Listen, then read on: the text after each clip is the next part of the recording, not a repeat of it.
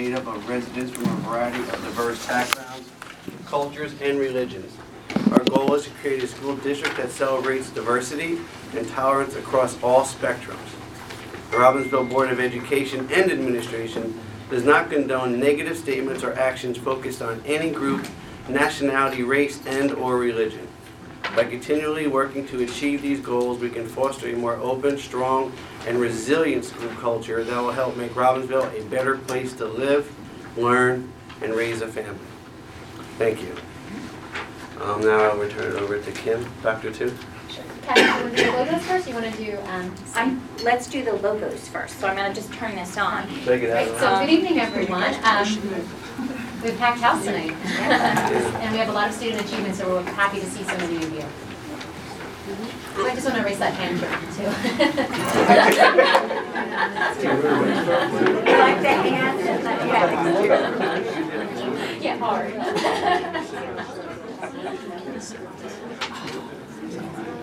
Yeah, because you can't see. There we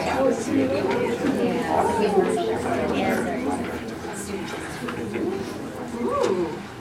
Um, so good evening, everyone. Um, as you know, all last year, um, community members, uh, staff members, and administration came together um, to really collect data to develop a strategic, a, a, three-year strategic plan for uh, Robbinsville School District. Um, we uh, did a survey and we got 787 responses.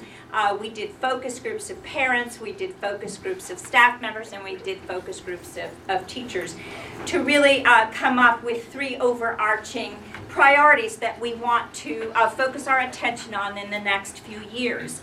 Um, so, uh, one of them, of course, is to continue to create opportunities for our students uh, to thrive.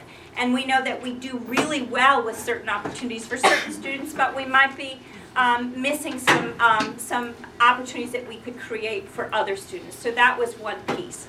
Certainly, um, a big theme uh, throughout all of the focus groups and surveys was the idea of the increased stress in our lives. Um, and that went to staff, parents, and students. Everyone talked about stress. And so, really addressing the mental health uh, uh, of, our, of our students uh, and our staff and our community was critically important.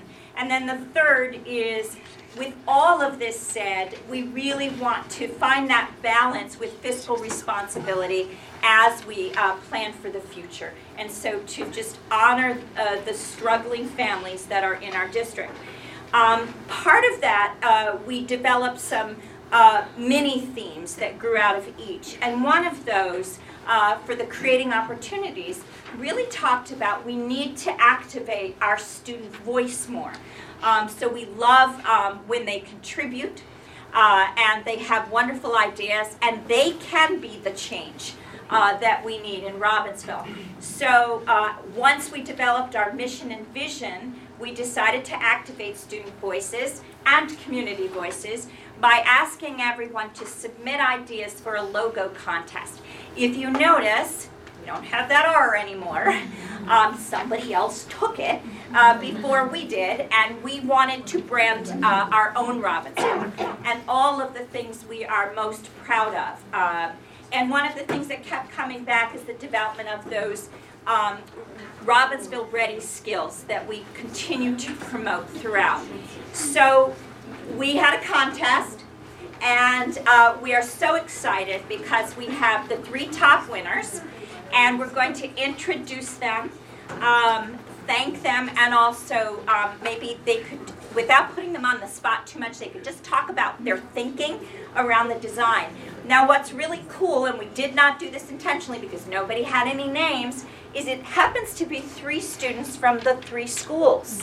Um, so that is that's really something to celebrate. And this became a family affair too, as well, um, because we got families together involved in submitting designs. So we're really excited about this. So we're going from third to second to first because that seems more exciting. Um, and so um, I'd like to call up um, our, our third place winner, a third grade student from Sharon School, Achut Seshadri, and his family. So would you please come up? Now, I have to tell you, this family submitted, I think, three designs. Yeah.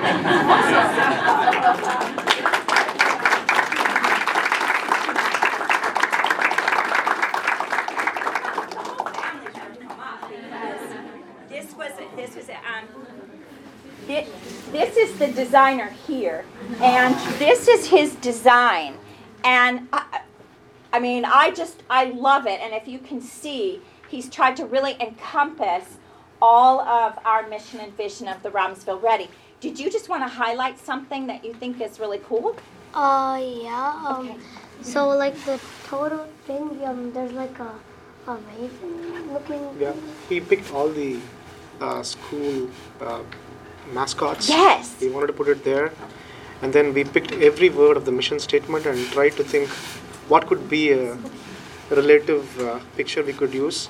And then he wanted a bird as the logo because his, his Sharon School is a bird logo. So he said, let's do that. Uh, and that's how we And designed that's this. what he designed. And I love the little graduation cap. I don't know why I love that. That's like one of my favorite things. But if yes, you can see that he's you've really encompassed all of our vision and what we believe is most important. So uh, we do have a gift certificate for you. And um, Mrs. Gutierrez, you want to come up and um, yes, um, give that to your family, there you go. Thank you. All right, you're Thank you. welcome, yeah, you Thank take you. it, you're Thanks. welcome. Congratulations. Thank you so much. Oh my gosh, you did, I'm so proud of you. You And you had a design too. You, everyone had a design in this family. Yes, Okay, thank you. Thanks for Okay, all right, so, place. So our second place winner um, is from Robbinsville High School. And um, you can see if, if Catherine Nitty and her family can come up, um, that would be great.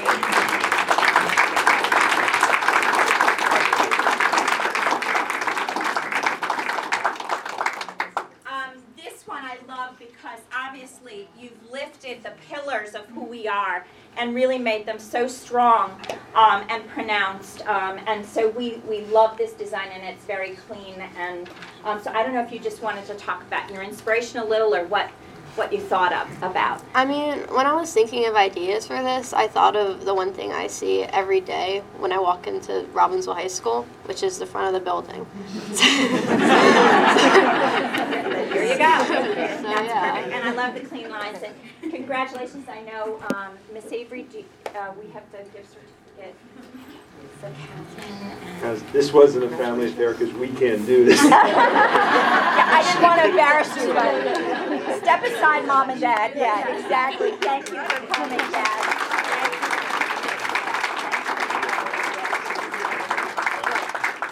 Okay, ready for first place?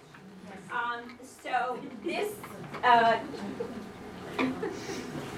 design, um, now this design, we're gonna tweak a little, um, to make sure that, um, universities in New Brunswick don't get mad I say more. Uh, and, and we're, I think we're gonna shift things around, but this is Alex Scott. And, um, Alex, come on up and her, and her parents. Um, and not only are we activating voices, but we're activating community members. I am so grateful to meet uh, Mr. and Mrs. Scott uh, for lots of reasons. One, you raised a phenomenal daughter, but the other thing is they happen to be graphic artists, which I didn't even know. Um, so guess who's going to help us fix it? And um, I mean, Alex is taking charge. Uh, remember, Alex is taking charge, but um, but they are going to help sort of shape it in a way um, since they have their expertise. So it's wonderful that not only are we tapping the expertise of our students, but we're also engaging our families in this. So Alex, talk a little bit about your inspiration. Um, so I decided to start off with an R. I had a sketchbook full of designs and choices, some of them which didn't include the R and some of them which did. I decided to include the R just to show where we came from. Um, the light to show how we're innovative thinkers, we think, we're creative, we work together as a town. And the books to show just we're a school system. We aren't just a town, we're also schools. So I wanted to include something like that too. Plus, it also kind of looks like a pillar, which I thought was kind Yeah, of fun. which is cool. Okay. All right, so congratulations. Thank you, Alice. Um, Mr. Gizzo, you want to come up and give the, um, Thank you. certificate, and I look forward to working with both of you. Yeah, exactly. Thank you. It's very We're working on it. I know I already gave them a deadline, but um, no pressure. Um, So, um, I mean, we are so excited about this, and I think this is truly uh, represents who we are, that we are engaging our full community, and that our students are at the center here, um, you know, uh, sending us the message of um, who we are. So, thank you. Oh, I, I get to move into the next one. Um, I'm gonna move right into the, Don't forget, um, Sam. Oh, who did- oh my gosh, Sam, look, and I even have the cookies here. Sorry, Sam, come on up.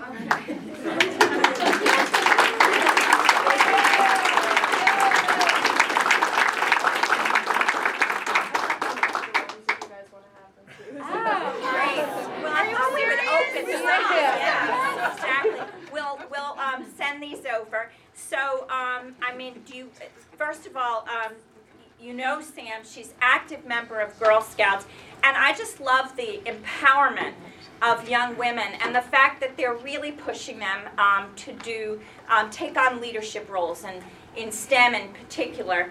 And, uh, you know, we have, if you might recognize um, Sam on the box, and how, how cool is that? I think that is so exciting. So, Sam, I know you, you want to talk a little bit about your initiative? Yeah, so I'm a media girl for Girl Scouts, which means I represent them on all of their social media platforms, in the radio, on TV, pretty much anything they need me to do for them. And I was invited to take a photo, and they didn't tell me what it was for. And once I finally got there and took the photo, I didn't really hear back until about two years later. So this was taken um, the summer after my sophomore year, and I found out this summer that it was for the boxes. And the selection process was based off of the impact that I had made in Girl Scouts.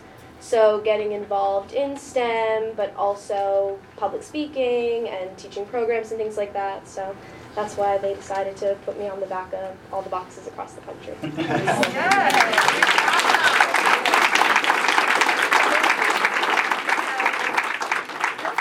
spread the boxes around.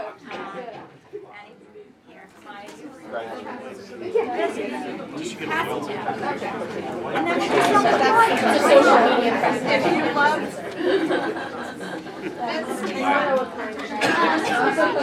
and here, my- And then just on the right. social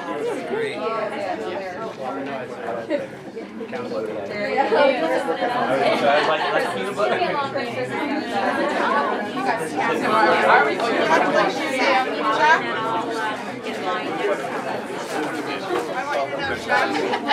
Congratulations. Congratulations.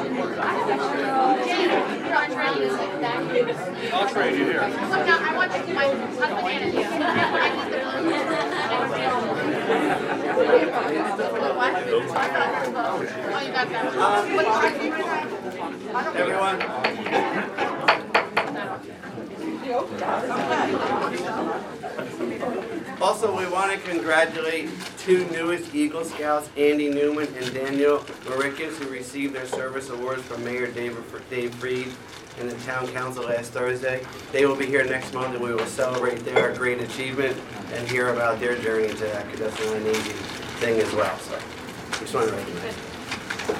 And now the superintendent reports, Dr. Foster. Okay, um, hello again. Um, so, um, one of the things that we talk about every, um, January is School Board Recognition Month. Um, and so we have a resolution that I will not read out loud, but I do want to just talk about, um, these nine, um, dedicated, um, community members pa- and parents, uh, who, um, really give tirelessly as elected officials, but it is still a volunteer position. So uh, what is really important is we have these nine members coming together who bring multiple perspectives, multiple expertise um, to help guide us in our work. And we really uh, are truly grateful um, for their service. Um, a recent survey conducted by the National School Boards Association um, talk about that board members spend between 11 and 50 hours a month on board-related duties. Um, and that includes, there's a lot to read, there's a lot of reading to do. Uh, they're actively engaged in a variety of committees, including policy, curriculum, facilities, personnel, community relations, security, negotiations, uh, and, um, you know, so they give um, hours of service. They sit in front of you once a month and listen and conduct business. And I can tell you that each of our board members devotes, uh, is really committed to um, serving our students and our community. And personally, it's just a privilege and honor to work with each one of you. So congratulations.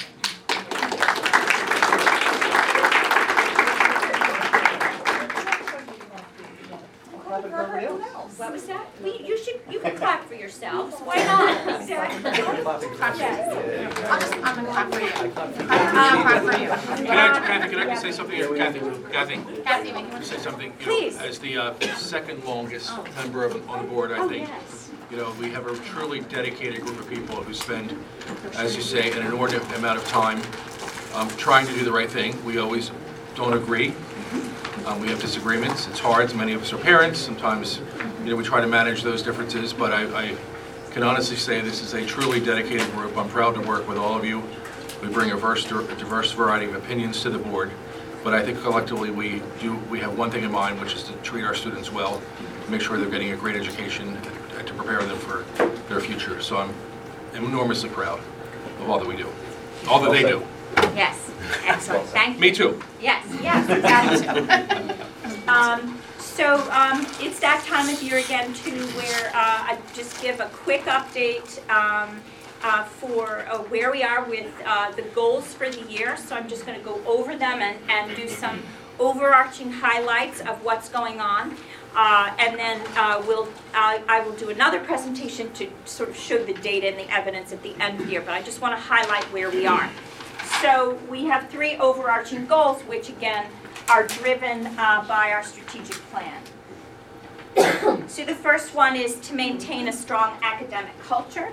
And this year, one of our goals we wanted to target was the English language arts curriculum, and we wanted to target it for fourth grade in the areas of reading and writing and technical areas. Uh, we find that our students have a passion uh, for reading and writing, uh, uh, but also need um, uh, to work on technical, the technical area of writing. They're very good with creative writing. They love uh, reading novels, but um, we know that a lot of our adult lives are spent on uh, informational and um, technical writing as well as reading informational text. And so uh, we have a team of people working um, to track our progress with this.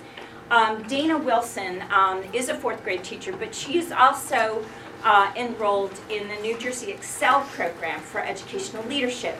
So she has taken on uh, the role as she serves in her internship of leading team leaders to uh, review. So you can see the different kinds of um, uh, data that we review. And in this case, the NJSLA is really that statewide assessment, um, you know, formerly known as PARCC. Um, and um, the first thing that she did is she worked with the teachers to review um, and analyze and break down the strengths and the weaknesses. Um, and then they're going to set target goals. Uh, we have a K to 5 balanced literacy. The PLC is really called a professional learning community.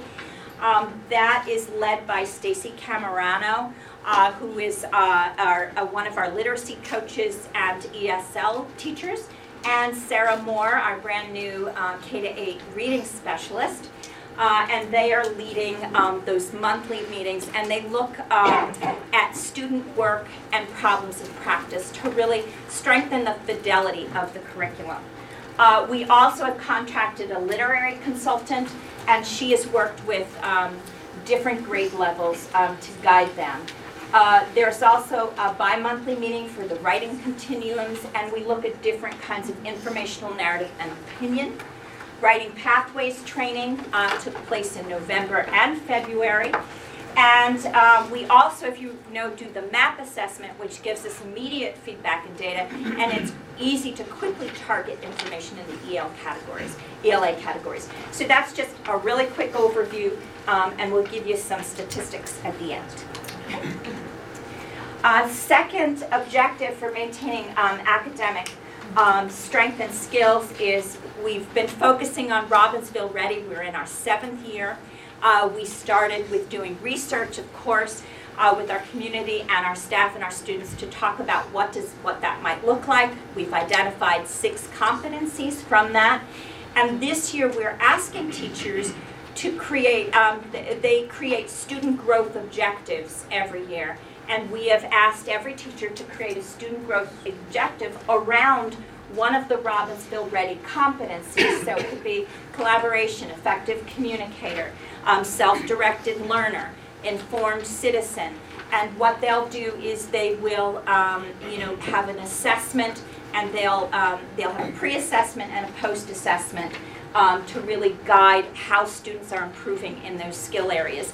Uh, a quick example is the fourth grade um, research project um, that they do where they uh, come up with a, a, a challenging problem, environmental problem perhaps, and um, they have to propose a solution and they have to present it to a panel of adults, um, outside adults from the community. So that would be an example. Um, the next one, ensuring equitable access for all students by actively researching our, uh, our policies and practices in, involving that. So really, we know that it, you know, takes a village, so we're all working together learning. Um, last year, uh, the leadership team uh, was part of an equity council uh, with Dr. Eddie Ferguson from Temple University, who helped us begin to look at our own data and identify the disproportionality w- that exists uh, between, um, it, it could be between gender, it could be between ethnicity, uh, and, and then we have to create a plan for that. Um, if you know, this year at each board meeting, we've been sharing our equity work in different ways. So we shared it through our student achievement data, we shared it through our discipline data, we shared it through our uh, participation in extracurricular activity, uh, AP, let's see, and we're coming up to We did, we're doing extracurricular Oh, in that's right. February. Um, we did enrollment and gifted honors. and enrollment, that, yeah, gifted and AP. Um, we also, um, with our staff, uh, uh, we have an upcoming professional development in February with Dr. uh, Tyrone Howard, who will be talking about equity. And so we're all learning this together. And we had our first community conversations, which we will continue to have with our community. We had 24 amazing people show up and tell their own stories, and it was quite moving actually. And it's really the first step in understanding equity, too, is to understand who we are and where we come from. Uh, so we'll continue that work. Uh, our second overarching goal is the healthy school culture. Uh, promote a safe and inclusive culture for all students.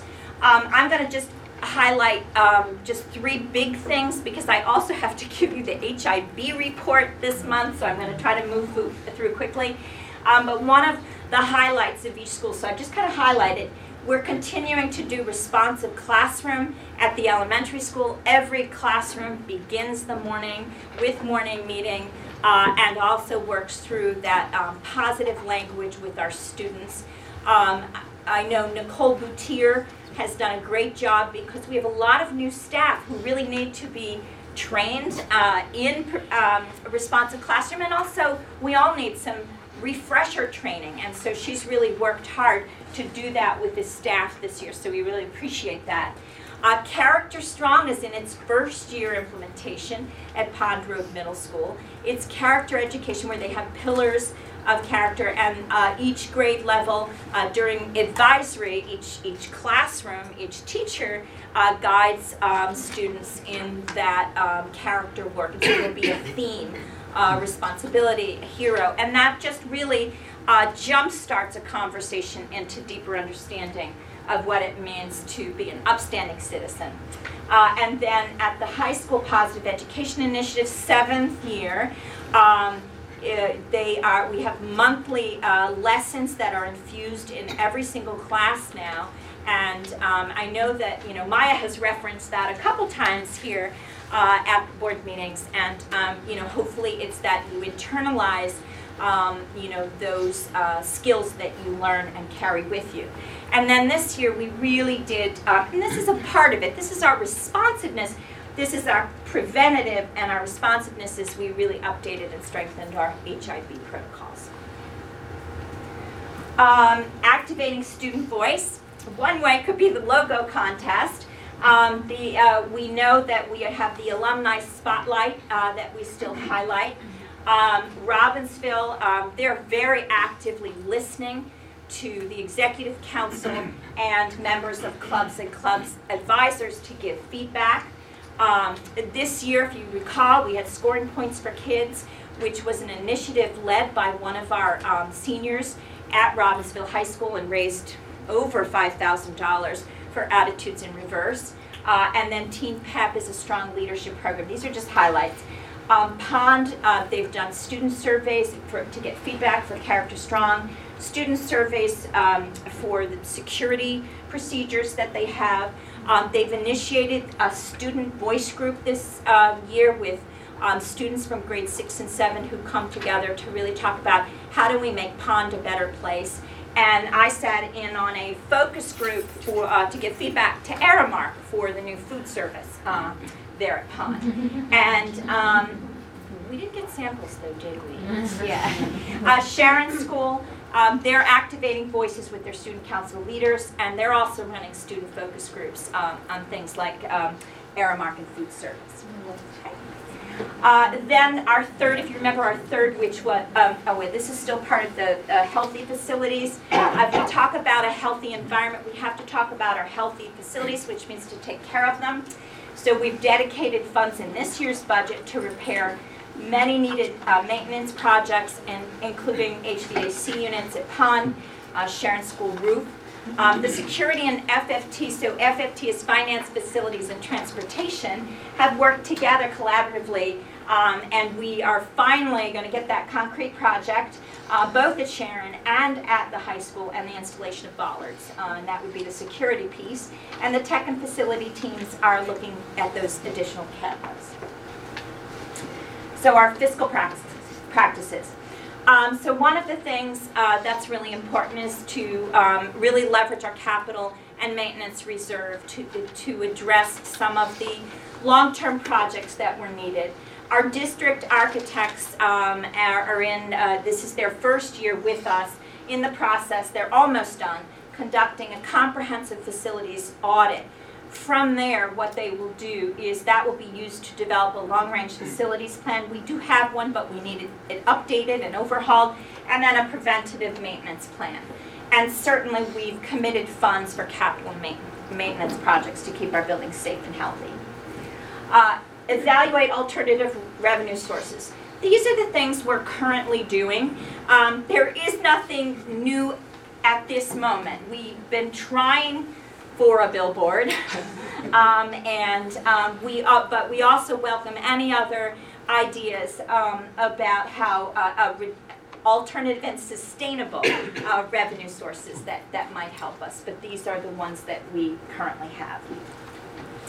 And then certainly, um, the, controlling the future tax impact, uh, we definitely have year-round discussions now with the administration and board regarding priorities to keep us on track. Multi-year plans have been developed for curriculum, so we have a five-year curriculum plan, uh, staffing plan, and building capacity. Uh, Currently, we are developing a long-range facilities plan, and I would pro- probably recommend very soon we take a look at maybe another demographic study, um, because I think it's going to be time again then to use that. We've had- That's about five years old. And so that's a quick, hopefully it's not, too you know, too long, quick update. Any questions? Discussion. Discussion. Okay. Discussion? uh, Yeah. Good. Scott? No discussion? comments? Thank you. You go first. Okay.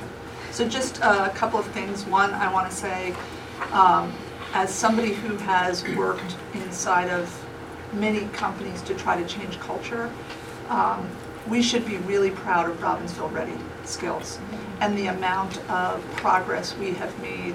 I, I keep sharing with Kathy just glimpses I see of students advocating for themselves, of uh, fourth graders just shining. I, I never thought I would see the presentations I saw from. Lisa and I were in the same group. We were like amazed. Our, our, we had to keep picking our chins up off the floor because they were so impressive, the kids. Um, and so we see the hard work that you all are doing to infuse this. And it sounds like, did you say year seven? Year seven. The beginning to, For the, South, we did the research Yeah. the first year. it's, right, we did two years of research, so to have implemented and in five years be where we are, I can tell you most corporations cannot do that. So it's something to be really proud of. So I wanted to mention that, and then, um, uh, two other things, facilities, um, uh, you know, we've, we've got new staff, I think they're doing a great job. Uh, we have a new architect, I think the partnership is really strong. And, um, I'm looking forward to us really getting, you know, Yes. picking up the speed a little bit Great. um, with, with things, but, but I think we're in a, we're in a great space there. And, and the only thing I would say we still need to work on is alumni voice. So we're doing a great job involving the current students, but I just believe there's so much we can learn from the alumni. And, and um, I think we're far enough out from our graduating class that we got some pretty distinguished alumni out there now who are doing some pretty incredible things in their communities that our kids could be learning from. So I think there's maybe some more we could be doing on the alumni side. Great. Great first half of the year. I think you've done a a terrific job.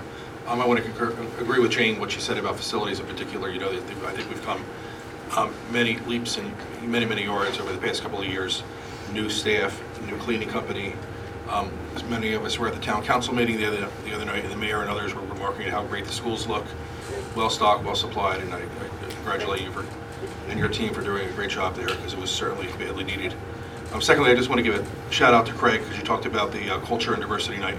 As you recall, that was his idea. Yes, it uh, was. Community relations, and you- you put it together, but he came up with the idea after seeing the first diversity report, and I think it was terrific.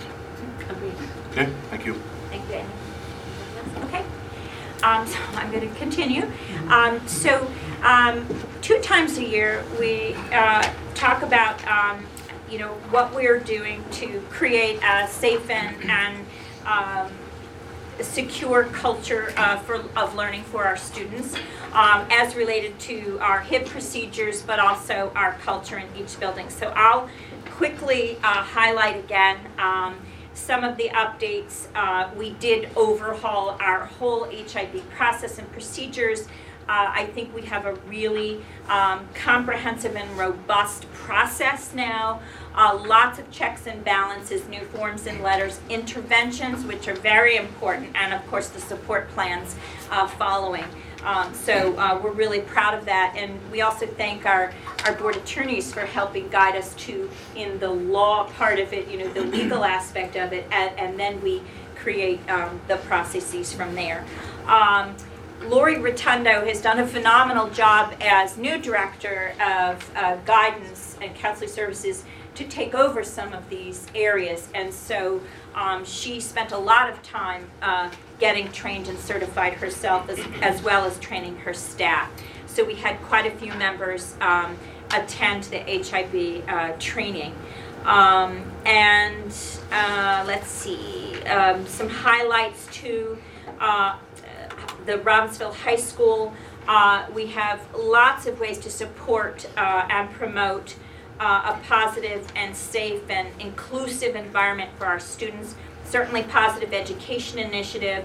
Uh, we have counseling lessons for grades 9 and 10, all about you. Be kind presentation. George Scott um, has been uh, a wonderful uh, resource for us. He has uh, spoken uh, both at the middle school and at the high school, and he helps transition kids uh, in, as they're moving from senior year to what's next, uh, which can be quite a scary time for both students and their parents. Um, and um, we also, you know, pep rallies are a wonderful way. The executive council um, does a phenomenal job of promoting that school spirit. Uh, at Pond, certainly we do uh, character strong. We also got a Sandy Hook Promise grant. Uh, and um, we had some assemblies, uh, and it just talks about start with hello. So just looking people in the eyes and saying hello to them uh, in the hallways for students, and um, you know, I, and and I think that's uh, a simple but very important first step.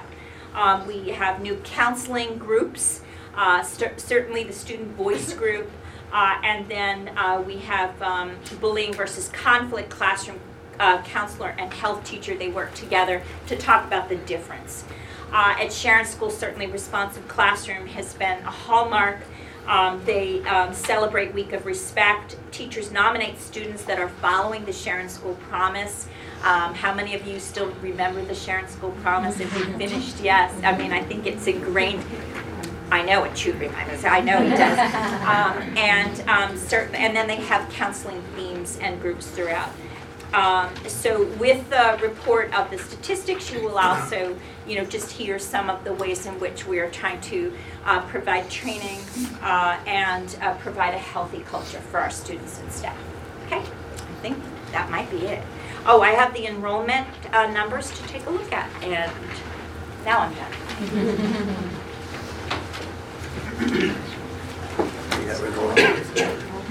You got rid of all this. You can do this. I just did that. That's what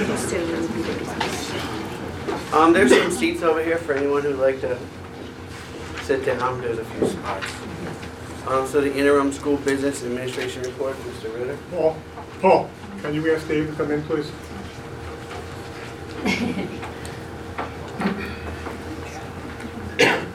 Okay, entering through the back door is uh, Dave McNally. Uh, Dave is our uh, auditor. Uh, He's going to give a short report on the uh, 18-19 audit. Catherine, Dave, the floor is all yours. Sorry, I was hiding in the hallway. Um, I'll be brief. Uh, This is one of my largest audiences. I hope I don't bore everyone too much. Um, My name is David Cowan, I'm the principal with HFA. Um, We were out in the fall to do the audit. Um, I also met with the finance committee in November and went through the report in more detail. Um, I'm going to give a quick overview of the report, and then we can take any questions uh, there are. Um, There are four, four parts to this large report. Um, There's an introductory section, there's some information about the district. There's a financial section, which is where the auditors usually focus. There's a statistical section that's prepared by management, that's 10 years worth of information, various statistics. And then there's a single audit section in the back, which is another big section the auditors spend a lot of time on. Um, I'm going to skip ahead to the audit independent uh, auditor's opinion, our auditor's report on page 10. This is our opinion on the financial statements. This basically is probably the most important page in the report. Um, It basically says that we uh, feel the financial statements within are fairly stated in all material respects. It's like getting an A plus on your report card. So it's a, it's a great opinion to get. Um, Over on page 14, 14 through 21 is management's discussion and analysis. This is a section I think everyone should just read. If you only want to read the small section of this report, it's about seven pages. This would be a quick, easy read, and it gives a nice overview of the operations and the financial uh, results of the district for June 30, 19. Moving through quickly, on page 24 starts the actual financial statements. 24 and 25 are the statement of net position and the statement of activities. This takes the district's fund-based financials and makes them full accrual, kind of makes them comparative to uh, a business uh, or a corporation. It takes all of your financials and adds your fixed assets, it adds all your debt, all your pension information, uh, any leases, uh, and that sort of thing. We spend a lot of time on the statement making sure it's properly reported. We do audit procedures to make sure that items you see there are stated properly. Flipping over to page 28, 28 and 29 are governmental funds. These are the main funds of the district. You have a general fund, special revenue fund, capital projects, debt service. There actually was no uh, activity in capital this year. Um, I'm going to get into the general fund a little bit more in detail on the, on the budgetary comparison schedule in a minute. But these funds you see in front of you, assets, liabilities, revenues, and expenditures, we- again, we spend a lot of our time during the audit making sure these numbers are properly stated. We do um, tests of details, we do random sampling, uh, we do, we look at all the large items and that sort of stuff. Uh, Over on page 32 is your proprietary funds. You got a food service fund and an extended daycare program. Both of all these uh, funds you see there are very healthy. Uh, Again, all of our audit procedures uh, yielded yielded no um, exceptions. Pages 36 and 37 are your fiduciary funds that round out the financial statements. You have an unemployment fund, a scholarship fund, some student, activity fund, and some payroll funds. Again, we did audit procedures on all those items, and all those funds are in good shape. Pages 39 through 75 are the notes to the financial statements. A lot of information in there, I won't go through, over 40 pages of notes that really explain your financial statements, explain the accounting policies of the district, um, and a lot more detail of all those financials that are in the front. Um, Real quickly, on page 78, and that goes through page 88, is your budgetary comparison schedule. This is your, uh, the budget you adopt, any modifications to that budget, and then the actual results. Um, The revenues start on that first page I mentioned there, 78. Um, Robbinsville did get an additional state aid this year, three and a half million dollars for June 30, 19, which is great. Um, We were able to reduce the tax levy a little bit because of that. And then, and then obviously you help support your budgetary needs with the rest. Um, If you flip to page 88, fund balance increased for the year, um, 2,891, almost 2.9 million for the year ended June 30, 19. So it went from 6,444 to 9,335 at the end of June 30, 19. Now, all those fund balances, there's various reserves that make that up. Uh, The district currently has a capital reserve. We were we were able to increase that almost $1.9 million. There's a maintenance reserve, uh, that is a million sixty-five, that went up about $380,000. We have excess surplus of 959,781, that needs to be used in your 2021 budget. Um, We had excess surplus used in the 1920 budget of $653,000 and another $524,000 for almost 1.2 million. That was used in 1920 budget. Um, Had some open POs at the end of the year of about $916,000.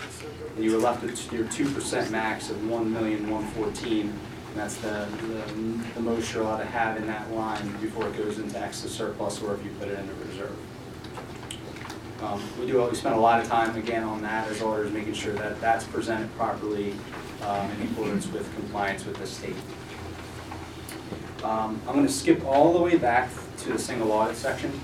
Uh, We do a single audit on top of of a financial statement audit. The single audit is triggered because the district spends in excess of $750,000 in federal and state funds. We tested IDEA, we tested transportation aid, and we tested your general state aid. Um, We did have one compliance finding, um, and that dealt with the, um, the increase in state aid. So when you received an increase in state aid, you probably had some internal discussions about how to allocate those funds within your budget, but it was never memorialized in a resolution, um, you know, and it kind of made official. And unfortunately, um, when we do our compliance testing, that's a specific item that the state makes us look for, and it wasn't there. So there is a compliance finding. Um, It won't be a big deal, we'll have a corrective action plan, and we'll move forward. Um, Really not a big deal at all, just kind of a, a state thing that you need to, that we need to look for. Um, Other than that, the audit went very well. You know, I'd like to thank Mark, um, the business office for all their help. Um, Everyone was very friendly and helpful, so. Um, Any questions from anyone? Yeah, Dave, just had a quick question. Um, FFT committee sent over um, a number of questions Yep. regarding the audit. Yep. Could you just explain the uh, status of that? Yep, so I have them all with me, and when they were sent with me, I reviewed them all. Um, We had met in November, and I think I got the comments on like December 16th. We had filed the audit already. But with that said, I went through and reviewed all of them, and I want to say 95% of those were in, those comments were in the statistical items or the management prepared letter, and didn't affect the financials, so I didn't think it was proper to reissue the audit. Uh, That would look weird at the state level for something that's not affecting the audit. Um, But I did offer to make a clean copy if you wanted to correct, you know, errors or misspellings, and, and that is something we can provide, um, just so so you have on file. That'd be great. Okay. Thank you. Sure. But none of those items you mentioned, you know, change your opinion, affect the financials, so I don't think, you know, reissuing at the state level, they're gonna question why are we reissuing, and I don't think that's worth that trouble. Yeah, I understand. Uh, I, th- I think it's important to fix it, so thanks for offering. Sure. Some of those things, I know that the file you keep, and then they add up. Next year, when we go to do the audit again, you'll have that file and some of those things will be fixed, so we won't have to readdress them yes year, Yep. uh, next year. Yep. So that would be helpful, thank you. And I appreciate your thorough review, um, and I think next year what we should do is get the report to you and then maybe establish um, a timeline as to when your comments come back, and that way we can correct these before it goes to the state. I think that would be great. Any other questions? All right, well, thank you very much. Uh, Thanks for giving us the opportunity to order. Sorry to take so much time Thank you. for you guys. Thank you very much. Thank you. Um, So we need a motion to accept the comprehensive annual financial report and corrective action plan. So moved. Second. Discussion? Roll call. I just a quick comment, I just wanted to um, thank, obviously, Mark, and whether it was Nick or Beth, obviously, everybody had a part in of it. every- yeah, Thank you, exactly. Kathy, um, I mean, it's a, it's a good clean audit, and not everybody has that, so thank you, and also thank you for Vito, Chair of FFT, I know you do your due diligence, you go through this, every single word written, so thank you very much for that, Vito. And then some. Yeah, I would like to. He has fun I- I with it. agree. I think that Vito made a great point when he said it's important to fix it because otherwise it's just a cumulative amount of errors year over year. So it could be like twice the amount next year if we don't get it done, so. Yeah, no, Thank it's a, you, it's a great point, you're welcome, and just, you know, not, to- nobody should have any doubt or reservations in terms of the balance sheet and the income statement. Um, As Mr. McNally said, it was all pretty solid, there was no questions about that. All of our questions that we came up with in FFT really had to do with some of the enrollment numbers in the MD&A, some of the stat- statistical data in the back, so none of that stuff should affect anybody's vote here today, in my opinion. And once it's fixed and released by Mark, we'll review it since he's spent all this time looking at, it, make sure it is hundred percent and we'll go from there. Um, any other discussion? Roll call, please. Ms. Ciaccio, Yes. Ms. DeVito, Yes. Mr. Remingholz, Yes. Mr. Galluccio, Yes. Mr. Heilman, Yes. Ms. Luciano, Yes. Ms. Temple, Yes. Mr. Young, Yes. Mr. Weiss. Yes. All right, thank you. Um, we will move into the RHS Student Government Report. Maya Johnson. Hello, Maya. How you doing? I'm doing all A lot of stuff, but it's your turn, so. So listen. All right, so I'm gonna start with sports. Um, so the hockey team is currently doing really well. They're 14 and three right now, and to- tonight they played at six against Princeton. So we'll find out how they did tomorrow. We're winning, so we're crossing Perfect. And then s- the swimming team, they just had their senior night um, last Thursday where they honored their seniors and thank them for all that they've done to help build the program over the past uh, four, three, two, or one years that they've been a part of the program. And so the girls swimming team is currently four and eight, and the boys are four and seven. And the county tournament comes up next week, so we're all wishing them all the best of luck. And so for basketball, the boys and the girls have a division game tonight versus Ewing. The guys are playing right now. Their game's probably over in a couple minutes. And the girls played at 5:30, so we'll find out tomorrow how they did. And so the boys are currently doing extremely well. They're 11 and 4 right now, which makes it one of the best starts they've had, I think, in their, in their program's history, which is really cool to see. And the girls right now are, we don't know the uh, final record of uh, this game, but they're 6 and 8 right now. And for wrestling, wrestling is currently six and nine, and they all, they hosted Hopewell Valley here at six o'clock, so we'll find out how they did as well. And uh, really wanted to congratulate Julia Sable because she was named uh, one of the top 20 girls soccer players in Central Jersey, which is really cool to hear. It's really impressive. And then for the arts, so the jazz band and the, and the choir, they had their uh, Java Jam earlier this uh, year, and um, it was like it was really cool. They always have a nice night of. The music is so like, like jazz music is just such a smooth sound. so it's always it's always good to hear. And then so um, rehearsals for the spring musical are underway at the high school, and the improv team hosted another cabaret uh, this past Thursday, which are great because I mean who doesn't like a laugh? And then for the clubs, so on January 14th, the Model UN Club uh, hosted their annual Night of Nations, which, uh, their fundraiser, which is uh, really amazing to see because essentially like half the school comes out within the past two hours and just goes and gets to go around and learn about different cultures and eat really great food and learn interesting facts that they don't know about and take like take selfies with all the people at the booth. So it's really cool to see. Um, and then for PEI, so we had our first workshop of 2020, and it was about power poses. So essentially, we just talked about how um, they influence your your thoughts and also your actions, was really interesting to hear. Like, I think one of the one of the statistics was that if you hold like a certain power pose for two minutes, they've shown that like the person is more confident rather than if like you're slouching, then you're more likely to be closed off, which is actually really interesting to hear. It's like you just like stand like like this for a couple minutes. All the energy you need for the day is right there. and it's actually interesting. It's actually pretty interesting that like, yeah, then you can be like chill if you just like put your arms back. Take control of your own. And it's really cool. And then so a couple of other things. So the high school just hosted a snowball dance this past Saturday, and all the uh, all the grades were invited, and it was a really cool night. It was really beautiful to see them start setting up, and then when the dance actually happened, it was really nice to see. And then so uh, we heard from Sam earlier, but it's really cool that Sam's now on the bo- on the back of all the boxes all across the country, which is really amazing to hear. And Virtual Enterprise, uh, they have their classroom, they have their class in here actually. Um, they recently uh, won first place for presentations and then third place for sales pitch at the New York Metro Business Plan competition, which is really awesome to. And then this past Friday, the Chinese classes in the high school, they celebrated the Lunar New Year, which they do pretty much every year, and they have this amazing festival that happens in the Commons, and they have do all these dances, and they have all this amazing food, and like half the school tries to go, even though like 25% of us speak Chinese. it's pretty cool. And then uh, the last thing is that uh, the first semester is coming to an end on this Thursday, and so in the next two uh, days, uh, students will be taking their finals for their semester classes and beginning their second semester on Friday. Wow.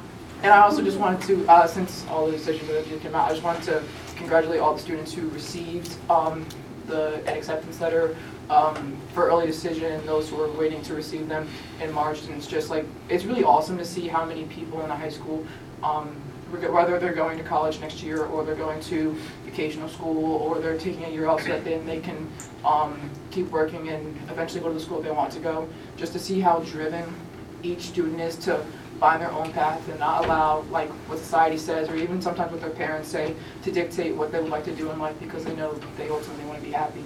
So it's really awesome to see. Well said. Thank you, Mike.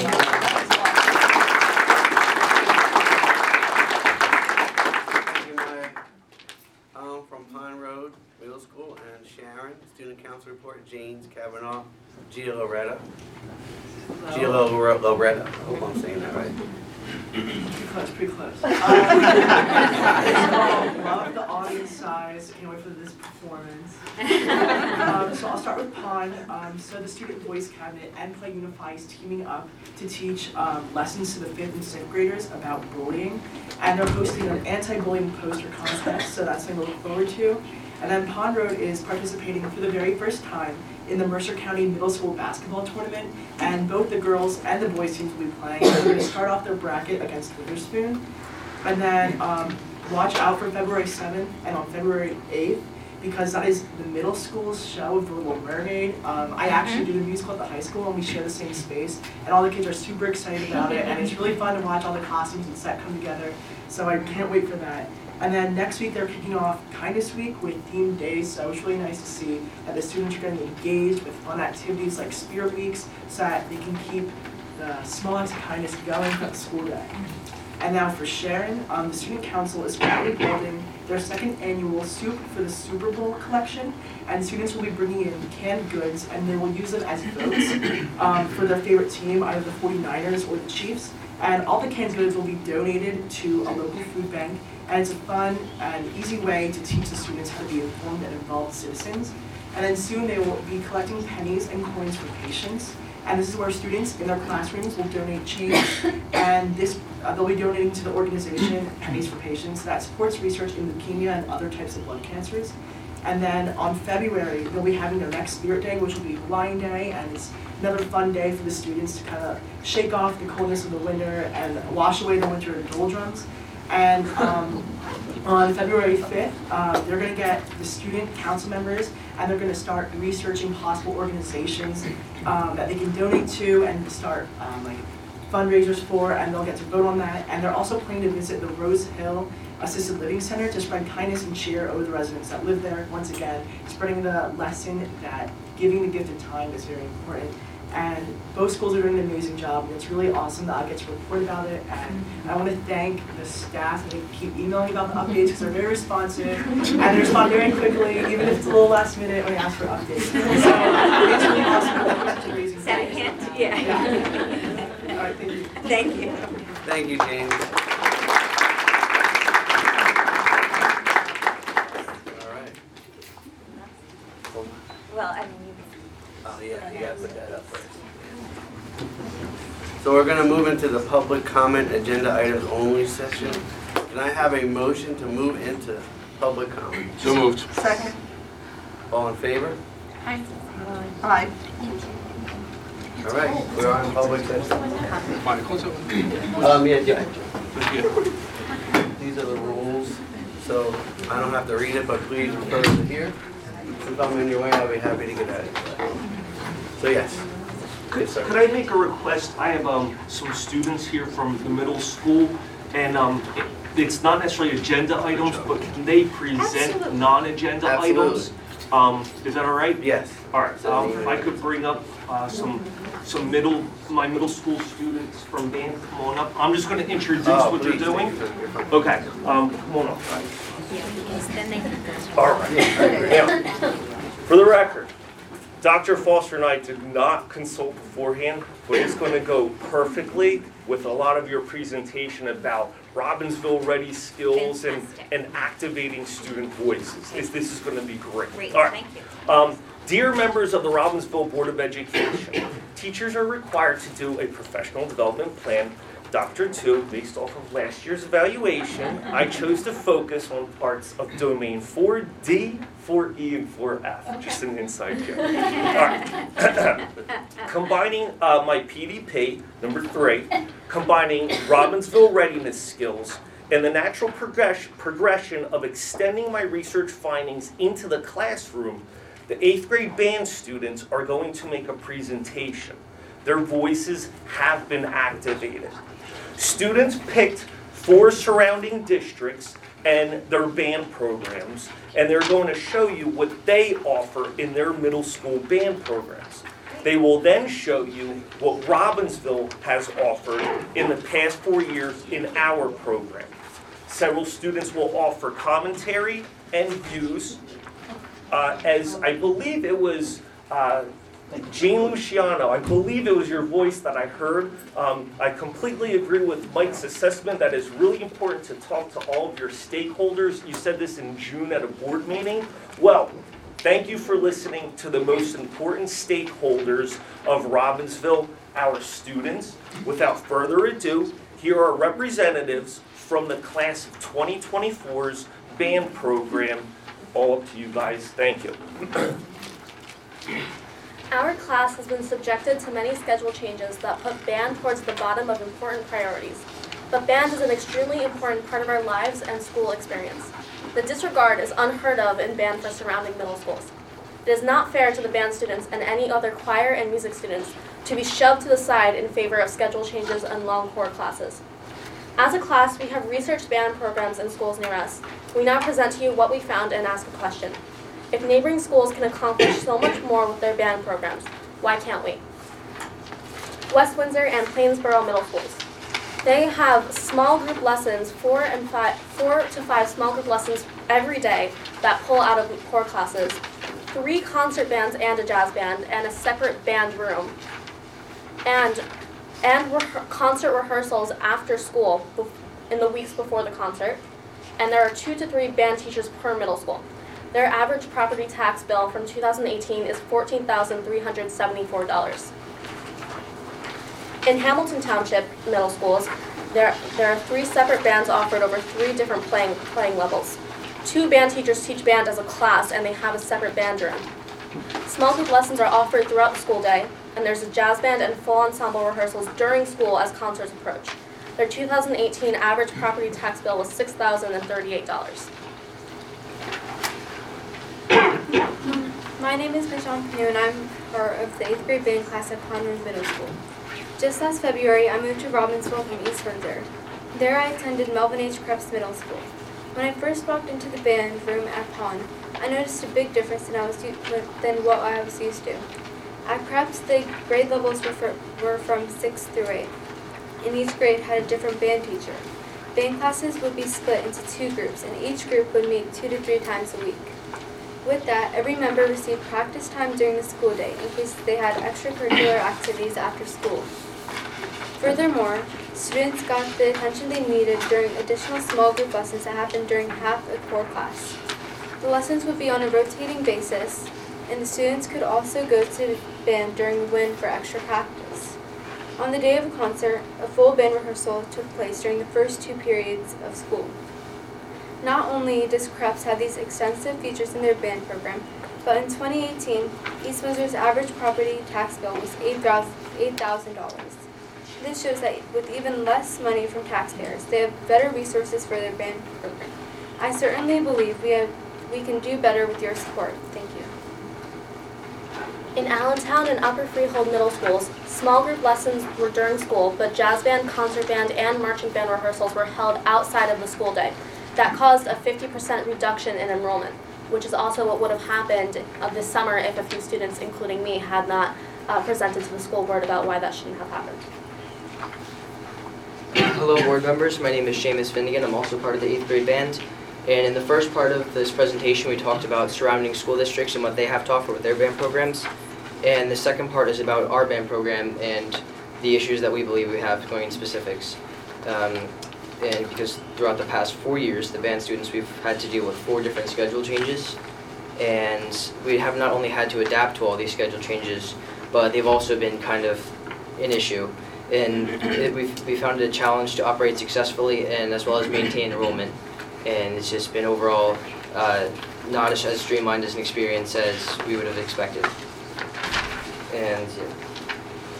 So for the schedule for 2016 to 2017, we had 40-minute band classes every other day. We had an A-day and B-day schedule. Some classes had 40 plus students and a single teacher to mentor all the students. Every student had a different instrument and different skill levels and different skill sets and different amounts of interest and goals, and not all of them got to explore that. Um, there were no small group lessons and no pull-out lessons, and there were no full band, band rehe- rehearsals. For the 2017-2018 schedule, there was an ABCDE schedule where band class met once per week in the choir band general music room. An additional band class met during one-eighth of the master schedule. There were 62-minute periods, which made it hard for students who were just starting with an instrument to be able to play for an hour. And each student had varied skill levels that were put into classes of four-year students.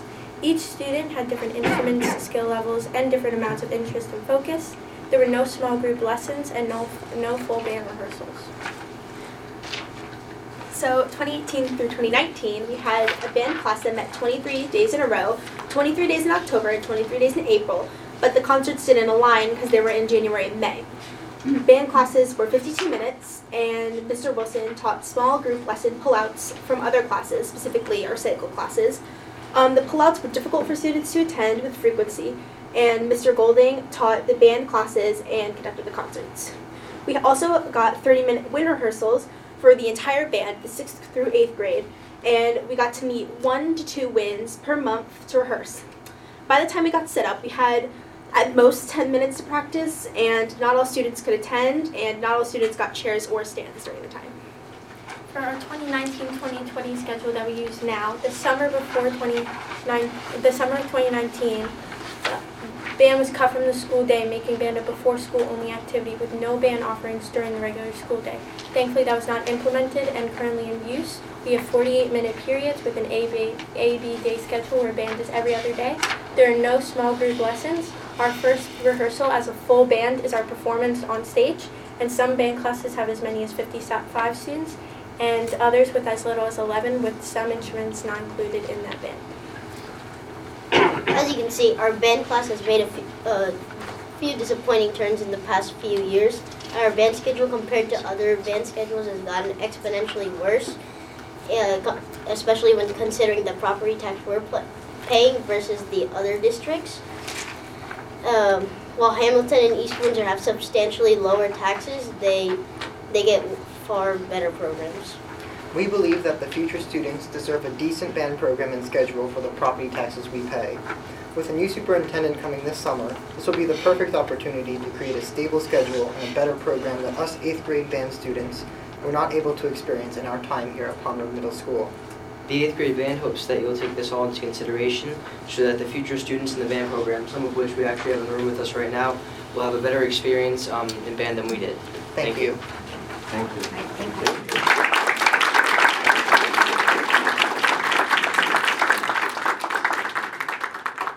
Thank you very much. You guys did a great presenting and filled us with lots of information, so thank you. Any, next, anybody else? Stand here? Let me Yes, that's Okay. fine, thank you. Okay. Hi, my name is Amit Chopra. I live on Carson Street, and what else? Uh, and I am very passionate about introducing new sports in schools. And uh, first of all, before I start, I just want to give a shout out to to Pan and all the kids. It's exceptional. I came here to make a case or uh, about uh, we're introducing new sports or something, but you guys are rock stars. You give me so many ideas, and I'm gonna go back and revise my pitch and come back again with all the facts and all the details. So good on them. And that's such a great way. I up a fight with, with a friend on Facebook, but that's not the way to go about it. I think the way to go about it is this way, the way you have done. So. We had coffee afterwards, all fine. We hugged at the end of the night. Yeah, we did, we did.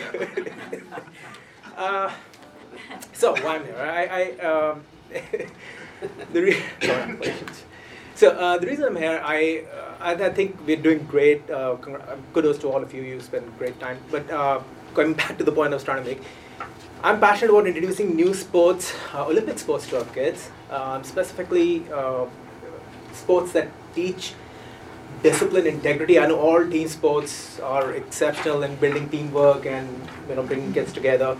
But there are sports, for example, like karate, which not only uh, they're they're now introduced, uh, making their debut in 2020 Olympics.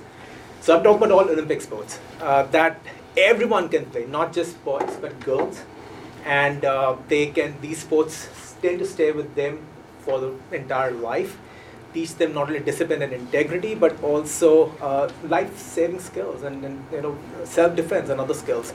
So I'm also passionate about introducing yoga and uh, mindfulness. I know we have Robinson is big on mindfulness, but can we get access to qualified teachers who uh, and coaches who can um, uh, you know who can do teach the kids to do this in a right way rather than maybe uh, you know uh, a volunteer or teacher who maybe maybe with good intentions but may not be the best. Uh, that's one. And and also introduce some of the other sports like volleyball or and badminton where uh, there is some demand for that has been demand for uh, for some of these sports.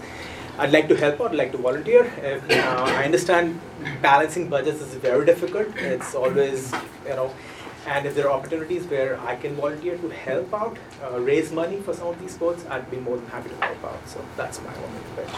But I'll come back to you with, uh, with details like this. Thank, you. Thank you. Thank you very much. Thanks, Amit.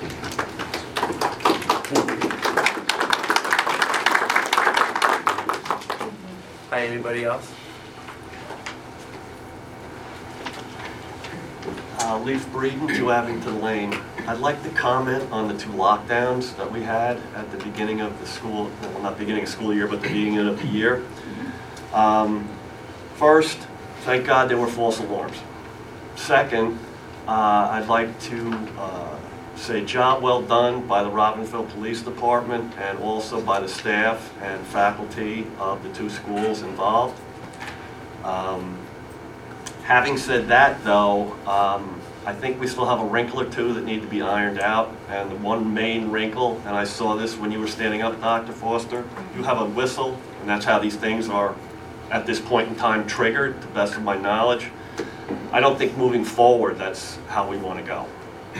Uh, Because I don't have the act- actual details on how these things were triggered at the two schools.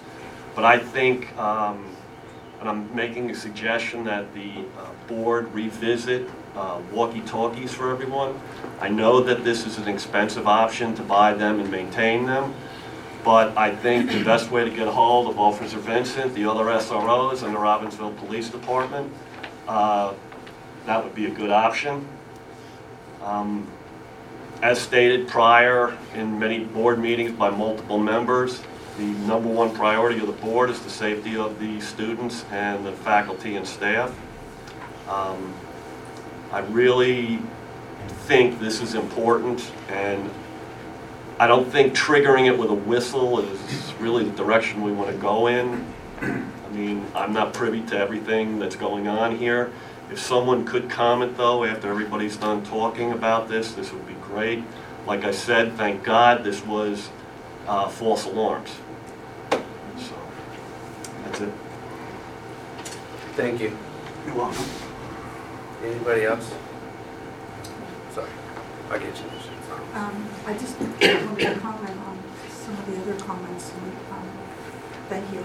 And in terms of, I think that karate was mentioned, as well as mindfulness, and not only are these like good things, but they also, they protect your brain from the effects of stress, and this has been a major thrust of the criteria, is that it's been shown through MRI imaging and physiological blood sampling that doing mindfulness 15 minutes a day or 20 minutes a day, twice a day, can actually reverse the effects that you see in the brain from another, uh, a number of stressful and traumatic encounters, and also can be protective. But also in terms of karate, I absolutely agree.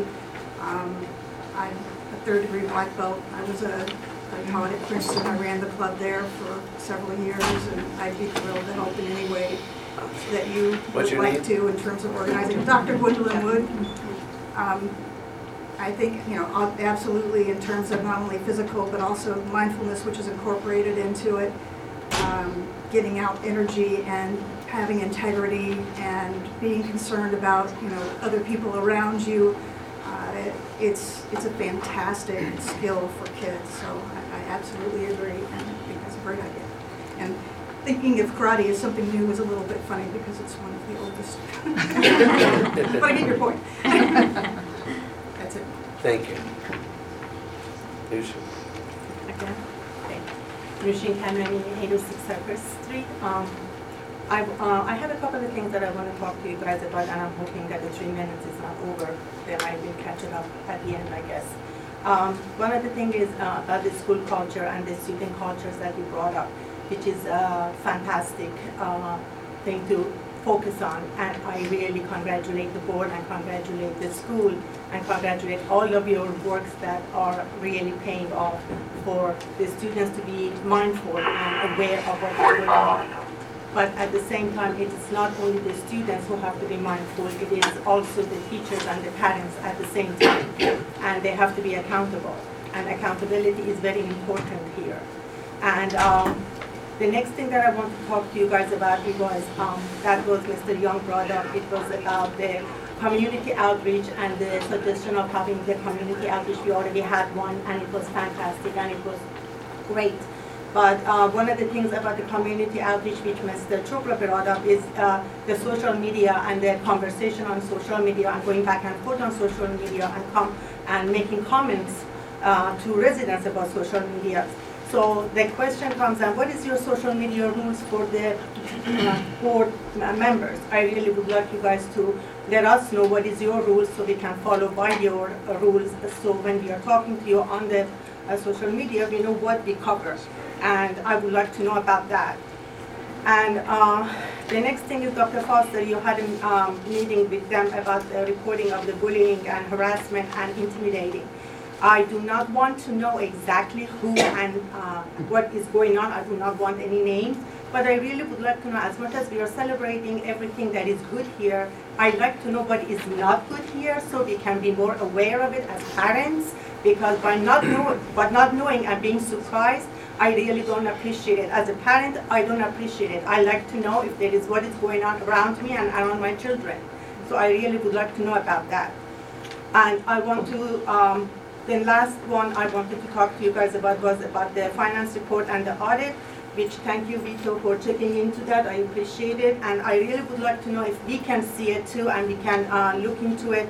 And when is it going to be the time that you guys are going to start looking into 2020 uh, budget? Because that's going to be another one and it's going to be uh, the situation that we don't know how much money we are going to be getting from the state again. And if the money is not coming, what, what is our situation? If the money is coming, what is our situation? And if more money is coming, what is going to be our situation? We really do not want to see the nastiness of what happened last year. We really do not want to look into it.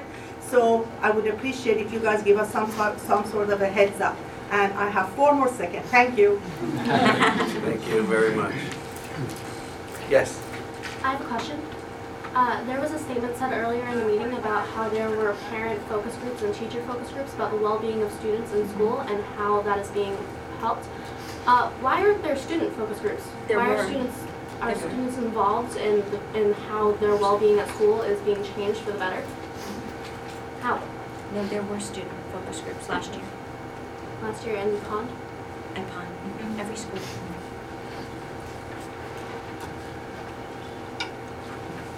Oh, how you doing? I'm sorry. I didn't Thank you, interrupt. thank you. Sorry.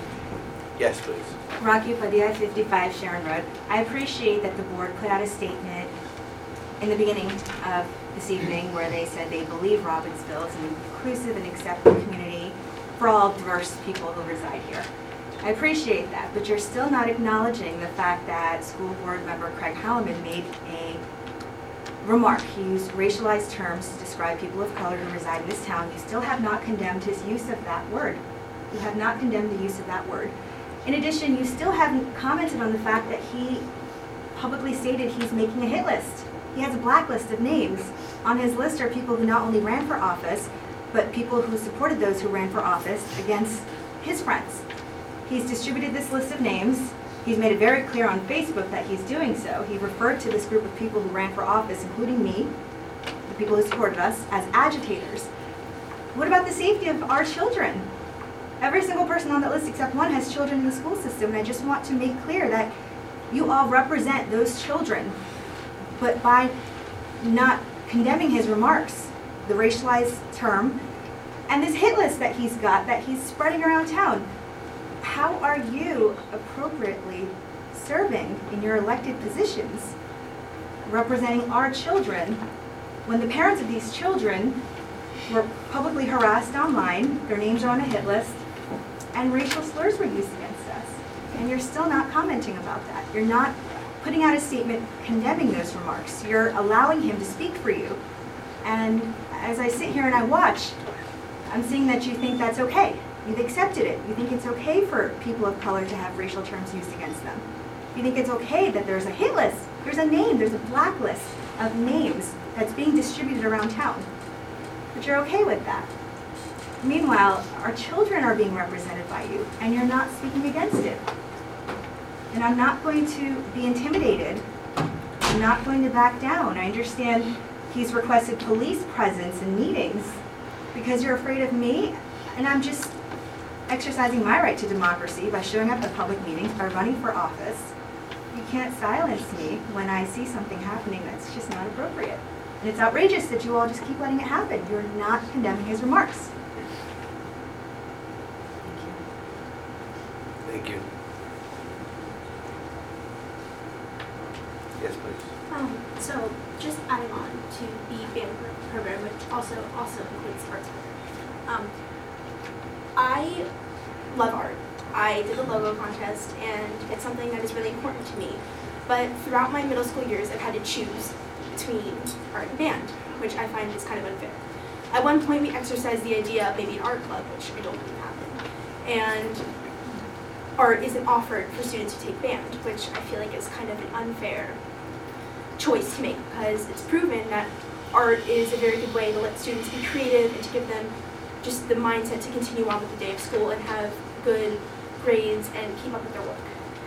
So, thank you. Thank you very much. Yes, please. Carrie Fox, 304 Sharon Road. I kind of want to echo mm. a little bit what kids and Amit and this lovely lady whose name I don't know I feel like everyone is saying this and, you know, it's not budget time yet, we can't do anything about this year, but when it comes, I think we're doing good on the academics and all of that. Maybe it's time to like start putting more towards the band, because a lot of the schools they're talking about, they're not even starting in middle school, they're starting in elementary school, and that affects the entire program going up.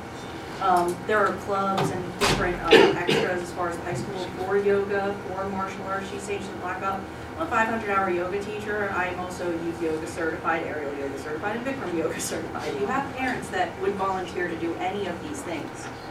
Um, and as far as board members, um, you know, you guys straddle a line in a very small town. Um, you know, you have your free speech and you're speaking as a parent, and you have, you know, we don't speak for the board, the whole thing, and a lot of, and um, I know the comments that Rocky's talking about, and those are not all of, you know, the words keep getting a little meaner and meaner. I never saw the word hit list in those comments, and to me, like, you know, I'm Italian, like hit list means something. Mr. Lucia, you know what I mean? That is not what was said, and I think if you're going to talk about what someone said, actually use the words that are in the comment, don't inflate it. Thank you. Thank you. Yes, please. Um, Alyssa Harris, 57 Main Street. Um, it has to do with Mr. Heilman, but this is coming from me. This is my talking. Um, I've been accused of speaking for others a lot of times, so I just want to make sure that this is my words. Um, I have a growing concern about Mr. Heilman. We all say things that we regret. I have said things that are in anger, sadness, and frustration. I look back at things and cringe. I have apologized at times for various things that once I step back and see what I said and um, see that I hurt someone. I don't blame him for being angry and frustrated because I personally didn't care for how he, the Board of Ed, and the church were attacked. I felt the anger for all involved when they were accused of being a racist. It was inferred. Um, I felt anger when his church was being attacked. I am not affiliated with any political or religious groups in town. I have friends from all races, religions, and political beliefs. I have linked, I've been linked to political parties in town, which is just not the truth. As a Jew, a religious minority in town, we have been left out of events. My son missed the pep rally because it was the second day of Rosh Hashanah a few years back. We spend the day at synagogue and my kids don't go to school that day. Why on earth would I personally attack any church at all, especially Mr. Heilman's? I have witnessed religious discrimination my entire life. I don't judge people or their church, or their churches. Early November, Mr. Heilman took to his personal Facebook page where yes, freedom of speech comes into play. If he wants to spew hatred and anger, that is his right. I don't have an issue with that. What got me concerned is his use of the culturally unacceptable word infidel, and the fact that even after several attempts at the December Board of Ed meeting by Board of Ed members to clear it up, he kept insisting that in fact he did intend to use the word and was not willing to listen to reason or anything um, and understand why it was offensive. Yet the Board of Ed had said nothing. The Board of Ed slipped it under the rug like nothing is wrong. No apology because it's okay to spew hatred and say whatever's on his mind. And I hate to bring up the past, but why was another Board of Ed member put through public humiliation, newspaper articles, public apology, ethics trainings, because of things that were said in a private chat to one friend, none of which was to a public level of this offense. Had the board member said, speaking for myself and not as a board member several times in that three-year, half-year friendship, maybe, maybe that would have been a, made a difference. Many Board of Ed members hid, hide behind that ridiculous disclaimer, and they think it gives them the right to say publicly whatever they want. Another Board of Ed member was put through turmoil because how it looked to be a PTA president and a Board of Ed member. Why now are we turning our heads on how it looks? Why is this okay when the others were so highly offensive to some of you? I also fear that in the hatred rant, he announced that he blocked a full group of, um, of people, the infidels, those people, and if anyone wanted the list of people he blocked, he privately provide the list. This is a huge concern for me. Since I am one of those who he has blocked, am I, am I to assume that I have a target on my back and put, really, I'm of home. And put- can I just give you the paper, or can I finish? How long do you have? It's not much longer. I think You have like three seconds. Can I just give you this paper then? You can hand the paper to the, yeah, you can hand the paper to the. Okay, all right, it pretty much says that I'm on a, on a list of, I'm assuming that I'm on a list of block people that are the infidels and those people. I'm not having a hit list in my name or anything like that, but I'm concerned that there is a list and he used the name and he put people on lists and you guys just keep Ma- looking. Ma'am, your the other public way. comment time is over. Yeah, thank you. I'll hand this in at the end. Thank you. Anybody else, please? Yes, please, in the back. Johnson. Johnson Window, 15 Annie Lane, I'd like to thank the BOE for all your hard work and the time you spend for our kids. It's a hard job with no benefit, as everybody knows here. But you have chosen this path. I have constantly hoped that our BOE would be involved, wouldn't be involved in the political, local politics. I've always stated the schools are a separate body from the town council. But that's not being the case here. As public elected officials, you need to understand that what you say has a lot of weightage. And you can't stand behind your disclaimers. People trust your words and actions. You shouldn't say anything regarding school policies on social media with a, with a disclaimer. You just have to stay out of it. That's my opinion. We applaud you when you are doing something right. And we also pinpoint when there are some mistakes.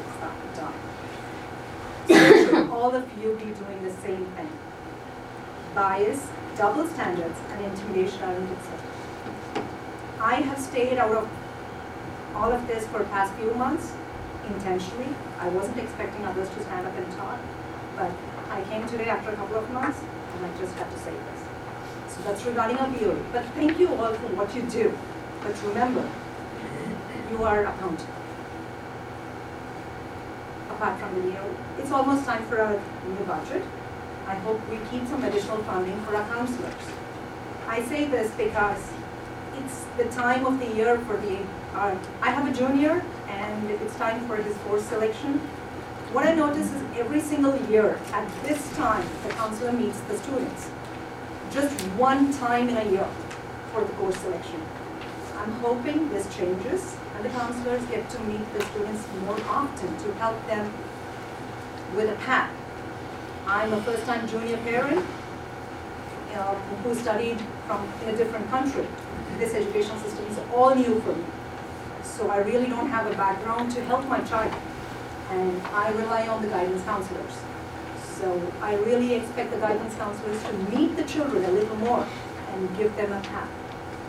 So that's all for. Thank you. Anybody else? Yes, ma'am. Hi, uh, Michael Doherty, Chamber Court. Um, Just wanted to comment for a minute on the homework policy. I was here in December and made some comments, and uh, I saw the agenda today, and there was on there. And uh, I just wanted to, again, thank you guys last meeting. Thank you for all the time you put into this. I think it's very important policy. Um, uh, A lot of good, hard work went into this, and um, uh, just a couple things. um, You know, I'm assuming it's to pass tonight. Um, It's pretty much the home stretch. Uh, Just, just a couple things, very minor, um, just to look at. Some of the wording under the uh, Sharon 345, as far as describing the averages, compared to in the six to eight uh, section, the wording is a little different. So, you know, as a policy, writing policy, um, when I get involved in that stuff at work, um, the wording is very uh, important as far as staying consistent uh, to set the expectations. And then um, in grades nine through 12 in high school, um, nothing was really changed. And just my personal feeling, I don't have a child in the high school yet, um, getting there a couple years. Um, everything is, is very loosely uh, described as far as averages right now. Um, and I think I'm anticipating that would be a very important time that they need to, um, again, not put hard caps on them, but kind of define them a little better as far as uh, limiting homework. Um, You know, especially in those times where it's stressful, junior, seniors, looking at college, things like that. And um, last comment is under the expectations for administrators. Um, I think this is uh, a great um, add to the uh, policy. And um, uh, looking at number two, it says articulating expectations for staff to coordinate assignments and avoid unreasonable workloads for students. But going a little further, I think we just need to add reinforcing those over, again, kind of like a check and balance for administration, whether, whatever mechanism, you know, you have to kind of check in with the uh, administrating and and building, supervision of buildings, just to make sure, is everything going as planned, is the coordination taking place uh, between the teams on any given grade level. Um, we Talked last time that uh, my daughter and a bunch of our friends, just conversation came up, how uh, busy they were with homework, and there's been a big difference. Um, Since I said that, and I hope it's not because I said that, and something was realized, and it is great, whatever, but, um, again, this, this helps kind of put those checks and balances in, in place, and, uh, you know, I I think it's right there, it's of things, and, you know, add some more teeth to it, and, uh, I think it's there, so, again, you know, thank you for all that content of it, and, uh, also, excuse me, I'm, I don't know if there's, uh, some time in the future, whether short-term, long-term, to review the policy on a yearly basis, every other year, something like that, but I think that would be important to either add or just add somewhere, thank you. Thank you. Anybody else? Okay. Motion to close public comment? All in favor? Aye. Okay. We'll move to committee reports. Um, I don't need to read that right there. Did you go with it? Oh, we'll come back.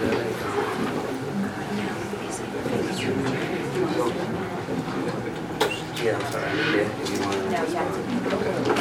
to- Okay. So committee reports, Ms. Lisa Temple will read ed policy, education development and policy. All right, so um, Ed Policy met on Wednesday, January 8th. I'm at the meeting with Dr. Foster, Dr. Tu, uh, Mrs.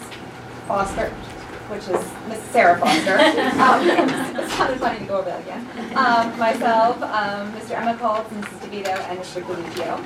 Um, We had no policies um, for first reading. Um, Second reading policy um, was the homework policy. Um, A, about three key changes were made um, ahead of, um, or out, coming out of December's meeting. Um, Thanksgiving was added as an additional break, um, where homework, where no homework was expected to be completed.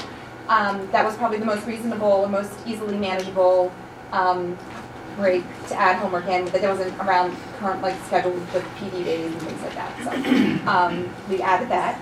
Um, regarding on-task time for homework, the phrase over the course of the week was added. Um, and to ensure the policy was being followed, an additional section was added regarding expectation for administrators. Um, and those were, were to review homework to ensure it's meaningful and relevant to the course, not busy work. Articulating expectations to staff to coordinate assignments and avoid unreasonable workloads for students.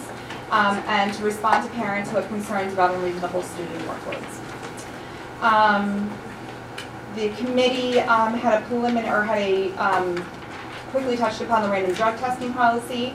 Um, We will be discussing that in more detail in the February meeting. Um, In addition, Mrs. Avery will be joining us to um, discuss her thoughts and observances with how the policy is working. Um, We talked about lunch fines um, and then divorced parents. Um, And finally, we talked about attitudes in revor- atti- attitudes in reverse. Um, we all know the scoring points for kids came to the school in November-ish. Um, and a kind gesture, um, AIR actually donated the funds raised back to RHS um, to be, um, for us to use. Um, so guidance has determined that grades K, uh, seven, eight, and nine will participate in the um, attitudes and reverse workshops. Um, this will also include a parents' night presentation, so parents can see the exact presentations their students will receive. Um, there is also a three-question survey that will be administered to students um, regarding mental health, um, and parents will have the opportunity to opt out of that. Um, and this kicks off with um, faculty in this, in, yeah, this Monday, Monday. yeah, um, in um, the high school, um, and then it kicks off in with in Pond in March. And our next meeting is February 11th at 6 o'clock. Great, thank you. Thank you. Any questions? No, I just wanted to say I love the addition of the administrator um, piece to that policy. And uh, thank you for listening. We appreciate it. All right. Personnel, Ms. Jane Luciano. Yes, so personnel met on um, January 21st. In attendance was uh, Mrs. DeVito, Mrs. Ciaccio, Mr. Heilman, um, Dr. Foster, and myself. We reviewed the regular personnel agenda, which included um, s- more substitutes, yay, sports and extracurricular coaches, among um, other things. Um, Committee also discussed the rationale for adding a behavioral coach, BCBA, to the staff in 2021 and 2020, 2020 and 2021. Based on that recommendation, the committee was supportive of this addition as long as it fit into the budget. Um, Our next meeting is February 19th, no, February 18th, I'm sorry, and um, that's it. Thank you. Finance, Facilities, and Transportation, Mr. Vito Galluccio. Thank you, good evening. Uh, FFT met on January 22nd at 6:30 PM. In attendance were myself, Scott Weiss, Jane Luciano, Dr. Foster, Rich Young, and Mark Ritter. We just started out by discussing finance and um, the audit, as as we all heard from tonight. We discussed the budget calendar, which targets a preliminary budget adoption on March 18th. We also discussed a revenue projection in the budget and a few proposed tax levy scenarios to consider. And those were in relation to the budget priorities that each of the board members uh, submitted. In terms of the facilities, we went over the project list that Brian sent over. Um, Some highlights from that list included the conducted CUSAC walkthroughs, the baseball and softball fields that are being prepped for winter, the gym floor that was resurfaced for basketball season, the dugout that's being repaired and did not have to be torn down after the storm damage, the uh, concrete project at the back of the high school and the front of the high school, and the uh, steps, the concrete steps in the back of Sharon. Um, There was an ESIP update. We were, rec- uh, Mark recommended that um, we do not go forward with the ESIP project. Uh, Apparently, payments will be made to the ESIP provider, which is Honeywell, in the amount of $360,000 per year. That would come out of the operating budget and compete for other spending that we have in the classrooms presumably. And also, there tend to be fees in these programs. So uh, at this time, it was recommended not to go forward and to uh, reevaluate. Um, We got a tennis court update, and there will be a, there was a boring done on January 23rd, so that will test the soil and tell us if a, um, a new paving of that tennis court is feasible or not, so we'll look forward to those results. Um, And last, there was a transportation update. We did get um, word in the report that bus complaints are down, and that was good news. We got bid results for an additional run at Pond Road in middle and uh, the high school. And um, that would have a cost to it and would be a consideration that we could discuss further as part of the uh, budget process. So that's timely. And um, that pretty much is it. The next FFT meeting is on February 25th. Thanks. Thanks, Vito. Yeah, when's the concrete work going to be done? It has, 2020. How many borings did they do? um, I don't have an answer to that. Can tell us. Um, in terms of the concrete work, um, what was the answer to that? I'm sorry, concrete work is, is in the 2021 budget. July, isn't it beginning of July? July. Gotcha. Oh, so it starts in July. Yeah. And finish Oh, in July. yes. Thanks. Can you find out how many borings That's they good point. did? Sure. I'm gonna ask it just like that. Any other questions? or- Will we get a, a report of these, of the boring results? I'm sure Yes. that Yes. we They're gonna come back to FFT Right. next month. Boring results. Get Get it? Which will probably be, oh, I got it, which will be boring. Yes. Yes. Won't be boring. We will get all of that. Yep. All right, ad hoc security, Mr. Rich Young. No meeting this month, we meet this coming week or next, Uh, next next- week? uh, next week. And we would like to discuss communications, I know it's come up, so Community we'll relations. go over our processes and how that works. Take it from there. Skipped communities. Oh, did I? Sorry. Yeah. for Chris. Uh, sorry, Chris, oh my goodness, I crossed it off. Uh, community relations, Chris Emmenhoff, please. Thank you, Scott. Uh, We were not scheduled to meet in January, but our next meeting is a week from tonight. Thanks, Chris. Thank you, Scott. And negotiations, Yes. Johnson. Also a uh, short report. So we met with the union uh, on January 9th for ground rules, um, signed ground rules, which is good. And we are actually having our first official meeting with the union uh, February 3rd. So look what we're doing. Okay, Great. All good. All right. Any other comments? Okay. So can I have a motion to accept the minutes for December 17th, 2019 executive session, December 17th, 2019 public session, and January 6th, 2020 public session? Second. Discussion? Yeah, so I had contacted Kathy about something that for me was missing. It was the conversation we had um, in, um, um, I couldn't remember where it was.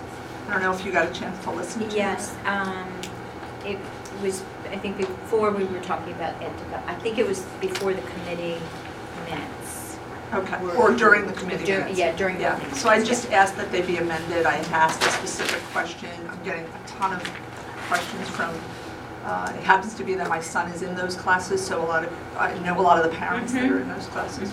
To be amended, I had asked him um, before we voted that, you know, that would not affect, the engineering classes would not affect our ability to have, for the kids to get credit, college credits. And so you, I just wanted on the record that you said yes. And And- confirming it with Lori about how we're figuring, you know, how. we're- Correct. Yep, sounds good. very Yeah, we can do that. Anything else? So are we No. approving as, as amended? Uh, hmm, yeah, we should, it was public, Just table it. do it again. table it maybe, and we can, why don't we revise, and then you can look at it to Yeah. make sure, okay? Great. So everyone feels So comfortable. table Yeah, just and the yours- public. yours- Yeah, so we we need to amend this now, right? Or just say table? We're gonna table the December seventeenth public session minutes so we can. So you need a motion to table? Yeah, that's what I mean. Yes. A motion to table Yeah. December 17th, 2019 public session. So moved. All in favor? Aye. Aye. Okay, so, um, do I need, I don't need to reread it. Just roll call. Just No, roll then- call for December December 17th 17th. exec session and January 6th public session. Ms. Ciaccio, Yes. Mr. Vito, Yes. Mr. Emigholz, Yes. Mr. Galluccio, Yes. Mr. Almond, Yes. Ms. Luciano, Yes. Mrs. Temple, Yes. Mr. Young, Yes. I'm sorry, uh, Mr. Weiss. Yes. All right, um, personnel. Can I have a motion to approve personnel A1? Hold on, you forgot the public hearing. Oh, sorry. Public hearing administrator contract, oh, Kim two assistant, Right. sorry. No, that's okay. So anytime a contract is amended for a superintendent, an assistant superintendent, or a BA, uh, we have to hold a public hearing before the vote is taken. So this is an opportunity to open up to the public to make a comment. Uh, And the changes are right underneath.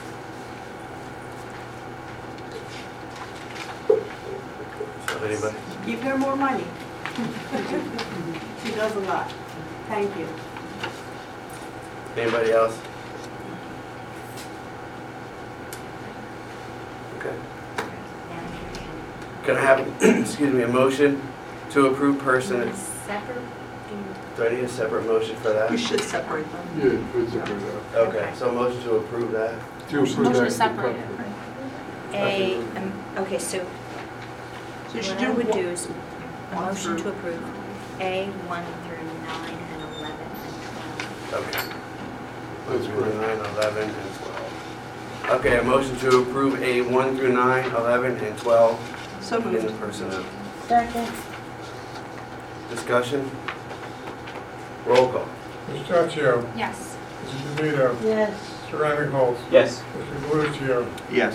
Mr. Heilman, Yes. Ms. Luciano, Yes. Mrs. Temple, Yes. Mr. Young, Yes. Mr. Weiss. Yes. Now I need to do A ten, I got it. Motion to approve personnel A ten, So moved. Second. discussion? Roll call. Hold on, hold on, hold on. Just A ten. Can, I just want to understand, it says retroactive. Oh, Yeah, so that her salary is 140. from the beginning of the contract or from January? So it's from, so her, so her base salary and the pension is one forty-five. From the So beginning the, of the from the contract? beginning, yeah, it has to be because of the pension. Okay, okay, I just wanted to understand. Yeah. Thank you. Anything else? Roll call. Ms. Ciaccio, Yes. Mrs. DeVito, Yes. Mr. Remmingholz, Yes. Ms. Galucci, Mr. Galluccio. Abstain? I'm sorry? Abstain? Thank you. Uh, Mr. Heilman, Abstain. uh, Ms. Luciano, Yes.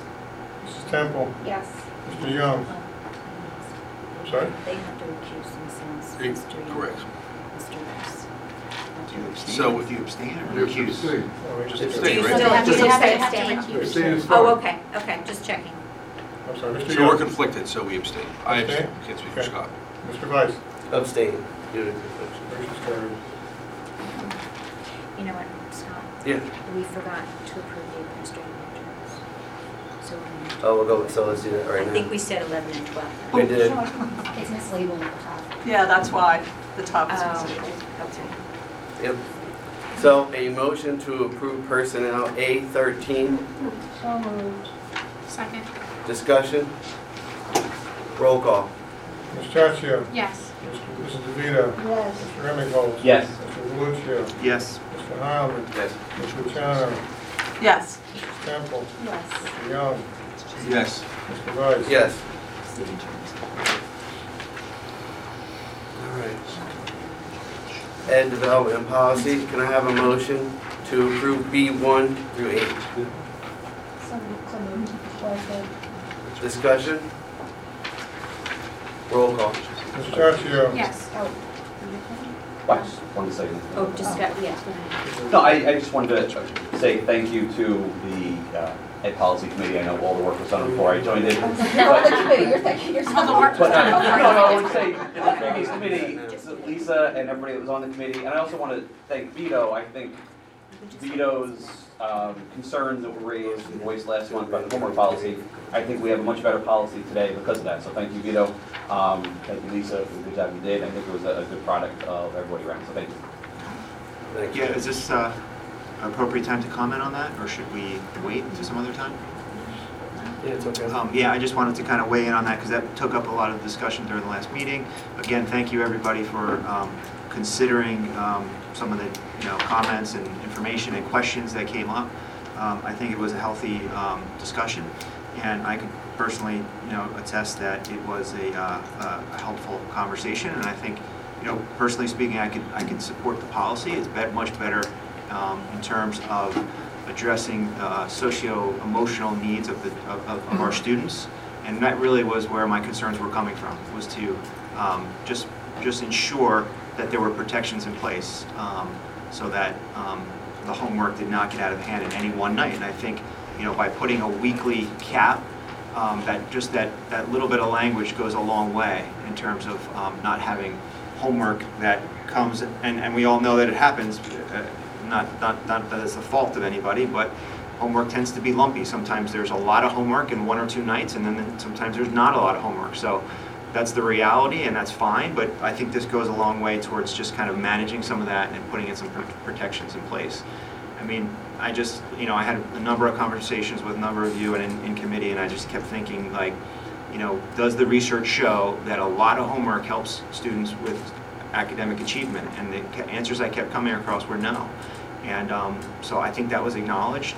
And, um, you know, I mean, I think you just kind of step back and say, what job are we preparing, what world are we preparing our students for where they would have to work all day long um, in a nine-hour day or eight or nine-hour day and then go home and do five hours of work again? I mean, the only job I could think of was maybe like a Foxconn factory or something like that. So I don't really think that that's really the direction that, and the intention of what we would allow. But, um, and that's certainly not the intention of any, any school district probably, but I think that this at least puts some sort of soft, um, I don't want to use the word cap, but limitation on how much homework can be given in any one night, and that makes me feel as if, you know, although it didn't go as, as far as I would have liked it to have gone, um, it's certainly in a better place than it was originally, so, thank you. Thanks, Vito. We need to make an amendment, so I need a motion to amend the January 28 report. Oh, I just want to make one uh, comment. Uh, We have Attachment passed all number, that policy. We didn't pass, yeah.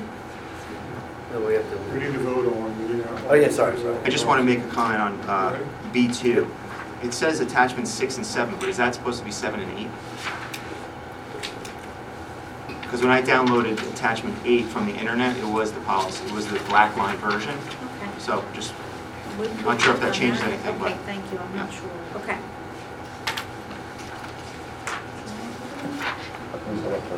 So, Roll call for that yeah, we'll fix it. We'll, we'll fix it. Okay, so roll call. Roll call. All right, roll call. Mrs. Ciaccio. Yes. Mrs. DeVito. Yes. Mr. Emigholz. Yes. Mr. Galluccio. yes. Mr. Heilman. Um, Stain B1 and yes on everything else. Mr. Luciano. Yes. Mrs. Temple. Yes. Mr. Young. Yes. I'm not hearing you, I'm sorry. You're you're saying. I'm- Yes. It's because he's delayed. I like- I like to think He about likes- He likes to be Really dramatic. loud. He likes to, no, he likes to be dramatic. You're getting old. If You had to see me at the bingo game the other night. It's a dramatic Advice. Yes. Oh my goodness. We're all see, right? Okay. Motion to approve C1 through C3, finance, facilities, and transportation. So moved. Second. Discussion? Second. None, then roll call, Um, please. I Yeah, Chris.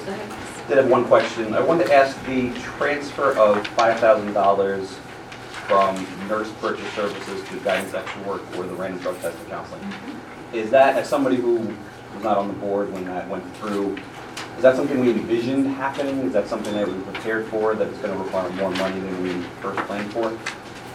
Um, we, we weren't really sure, but yes, it, it, it's that we really want additional counseling services to support. And is this extra, extra resources for, It's allocated.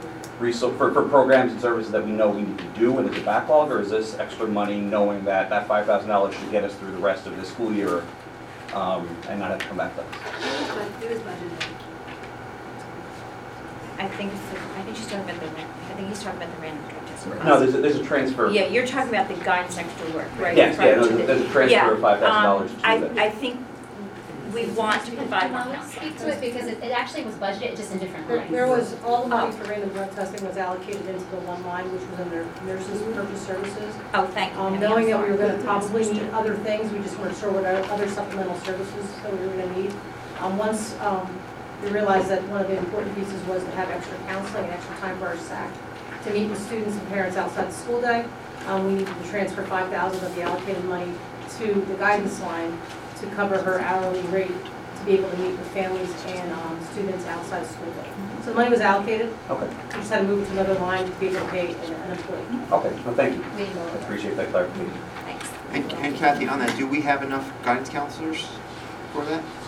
That's a loaded question, isn't it? Um, Good one. Yeah, it's a great, it's a great question. I think, you know, one of the things that we're going to do is we are going to evaluate all our services at the end of the year to see where we are. Um, We're going to start to anticipate it now as we prepare for the next budget, you know, the budget cycle.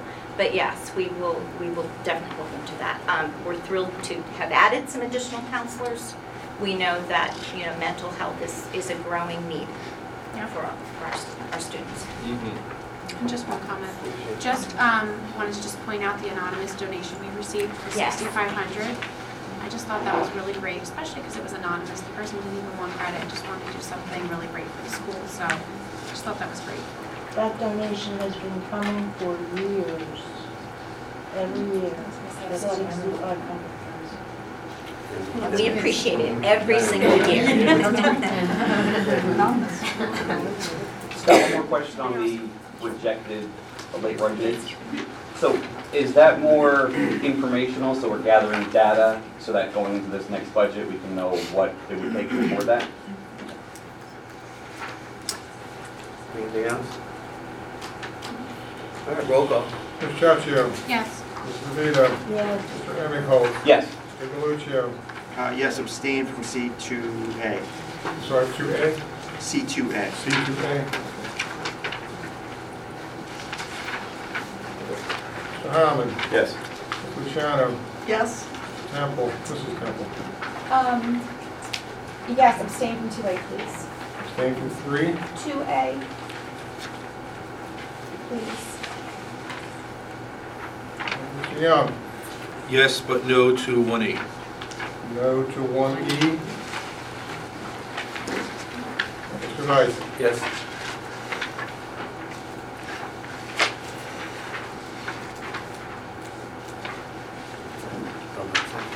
Yep, public secretary, public, there's no way this time. Okay. Can I have a motion to go into public session?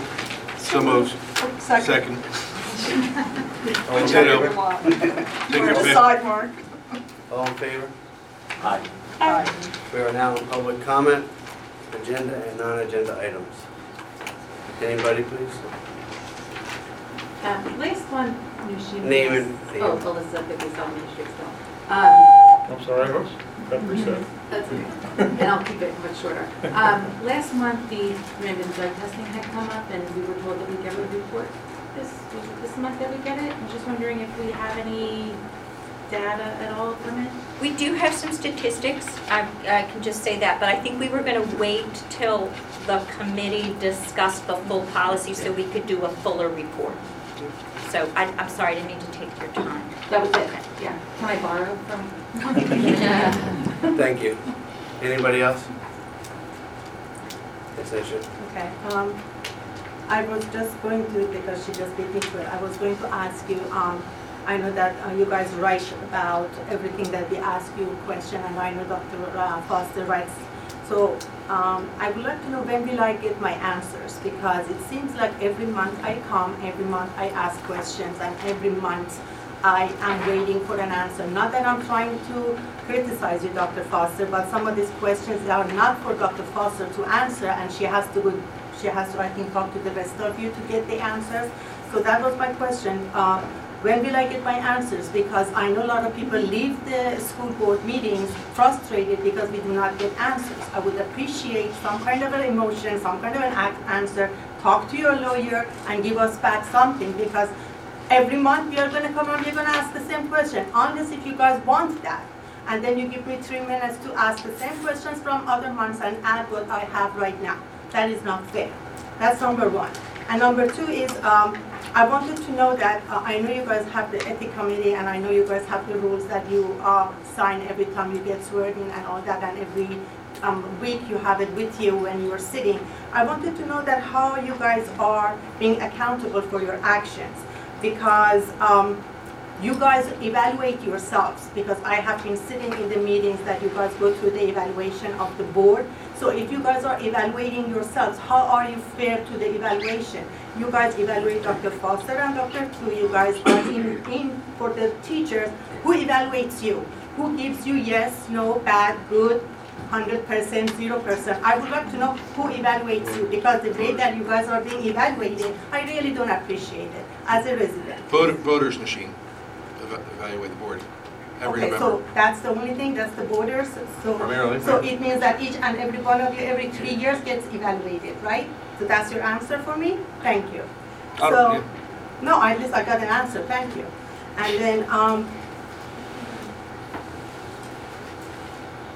that's it, I think, um, I just wanted to know that, um, when, will- how many more, how many more residents has to have to come in and ask the same questions over and over and over and again, and no answers. How many residents? You tell me you need ten residents, so at least we bring ten residents. You say you want five, we bring five. You want papers to be signed, bring the papers so we can sign. Please give us some answers. We have a lot of questions. And I'm talking to you, uh, Mr. Weiss, because you are the president this year. You are the one who are setting the rules for the rest of them. You are the one who are supposed to have the conversation with us. So I'm asking you, this is your board, you are the president. I would like to see how you rule it. Please rule it, and I would like to know. Thank you very much. Thank you. Anybody else? Any other comments, questions? Yes, please. I shouldn't start my time, but uh, in terms of agenda and non-agenda items, I Just saw name, that- please, sorry, I have to give a name. Oh, Dr. Woodland Wood. Um, On agenda and non-agenda items, um, someone had spoken about random drug testing. It is okay to comment on random drug testing this time? Yes, yes. Great.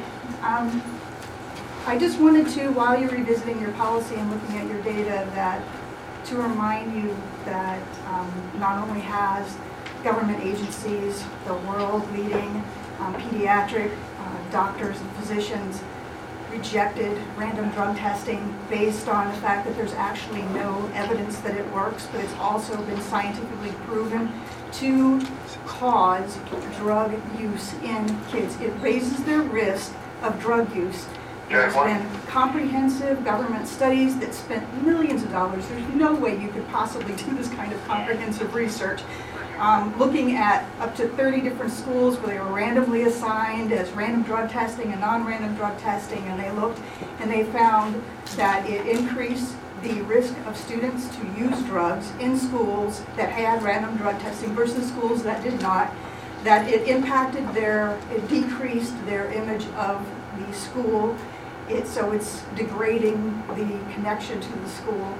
It also made them think less about themselves. You can like give you the, I've actually already given you a long time ago um, all of these uh, references how they see themselves and their own ability. So basically, the, some, the few things that have been shown to decrease specifically the issue at hand, which is vaping and marijuana use, are school connectedness. And, uh, and these things are impacted by your penalties. So social isolation as a penalty, social isolation is deathly. So basically, you've taken a random selection of people and you've made them so much more um, vulnerable to drug use through this program. So 50% of the chance that a child will do drugs is decreased by having them involved in social programs. It is the best thing you can possibly do with kids is to have them involved in their school. So having a penalty be social isolation is just incredibly detrimental and that's why the AAP has rejected um, random drug testing, also the entire uh, European Monitoring Center for Drugs and Drug Addiction, which is basically the NIDA of the entire European Union, has evaluated all of this literature like I did and also came to the same conclusion, which is there is no data that it works. The laws that you're basing it on were based on preliminary data in 2002, which was five years before the comprehensive study was done. So just please take into account, you're asking kids to be aware of evidence-based solutions. Please include the evidence in your evaluation of those programs and data. Thank you. Anything, anybody else? Okay. Guess that's it. Motion to close public comment. So moved. Second. All in favor? Aye. Old business.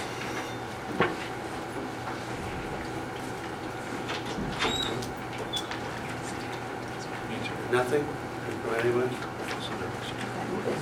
Any new business? I got. Um, Yes. I, um, you know, would, I would like, you know, hopefully think that maybe we can take a look at, again, the band schedule for, for Pond. Um, I know it's been a thorn in everyone's, everyone's side. Um, you know, personally speaking, like, my, my child doesn't do it anymore because she had to choose between, um, art or the clarinet. She was never gonna be a great clarinetist. Her. It was, but, I mean, but, but, but, but she had to make the, make the choice. So to hear that these kids are having to make a choice, you know, it does, um, it does resonate with me a lot. So, I mean, I would love to see a world where a kid can take art and take band and not have to miss win. And I, I know there's only so many hours in, in the schedule that we could play with it, or can be played with, but if there's anything I think that, again, you know, take a look at, I think is, is really valuable.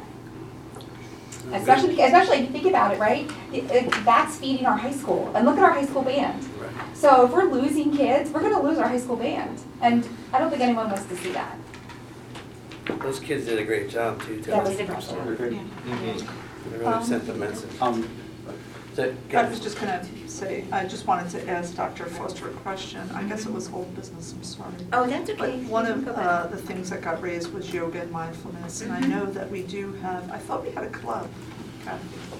We, we did, we do at Pond. Okay, not Um, advisory. Not, I don't think we have, it, but we do have Mind Your Mind, which is a new club. I thought it was on this agenda. I um, thought so too. um, And the Mind Your Mind is mindfulness, Okay. so that So is- some of it is so coming in through the Some of students. it is coming through clubs? And there's also some, well, there's yoga in my, in the preschool curriculum, for Correct. sure. So my son gets uh, yoga. His son, his teacher is also a certified yoga. Chris? Yeah. I, I think echoing even Jane and Lisa, I think opportunities for all is a big deal. Um, and every student needs to be reached where, where they are, and not everybody is as athletically or as musically, artistically, and academically inclined, but they all have their special talent. And so I think as we're getting into budget time, if we can do more to figure out what those special talents are and offer, I think, a, a plan to enrich those opportunities we offer. And I know off the top of my head, I, I, I am the least artistically, musically inclined you're ever gonna see. My kids don't care about it, but I think it's hugely powerful as an educator. And that's a unique, different segment of the population that needs that outlet and, and gets that, gets that. But we don't offer strings and, and orchestra in Robbinsville at all. And so hearing about the limitations of the band, they're all very, very real, but we don't do that. Having people choose between um, different types of art, when they're artistically inclined, they should get a chance to do it all and figure out what they love, what they don't love, and, and get to that in high school and, and college. So I, I would love to, if the district can, um, Dr. Tu, Dr. Foster, start to think about the, the costs of slowly integrating that in, and is it prohibitive to do everything we want? Yeah, I'm sure it is, but is it, is it possible that we can start incrementally adding to the offerings? And I also notice as we approve all the things that we should be approving are fantastic, but you see the great opportunities they get with robotics and Model UN and the trips they're going on. A, a big expense for the district, but it's a great expense. We should be doing that. But do kids even know about all the opportunities that are out there? Are kids that are maybe not inclined to do robotics or not inclined to do Model UN, do they know the great opportunities and the benefits that are in those programs?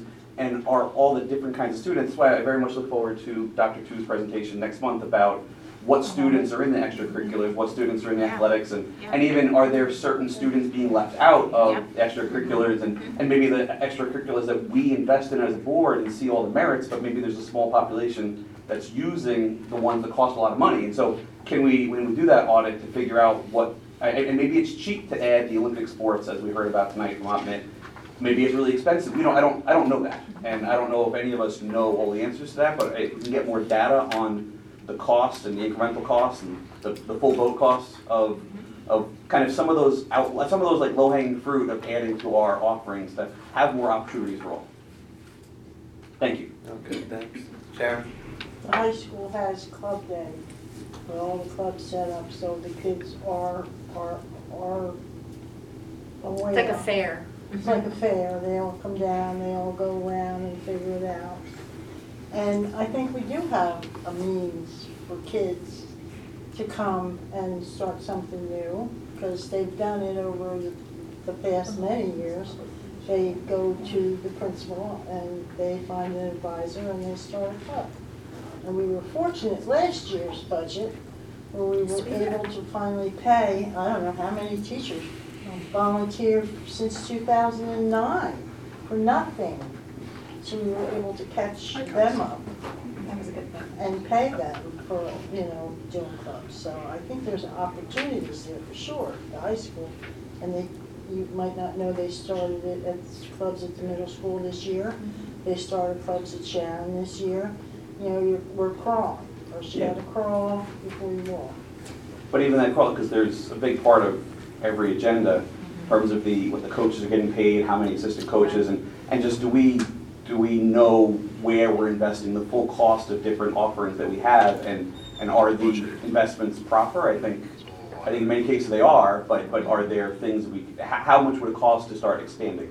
Um, Great. No, good, thank you.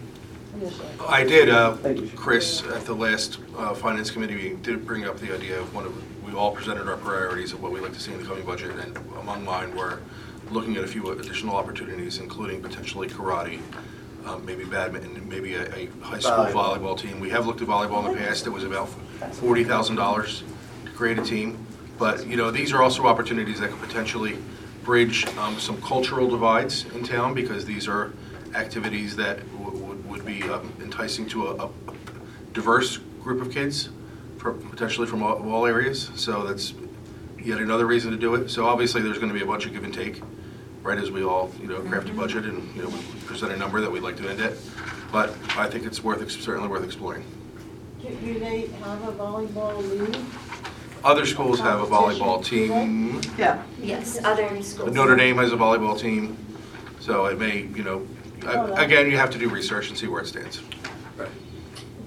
Yes, Vito? It seems like we're commenting on the same discussions that came up, so they were, uh, they were well-timed.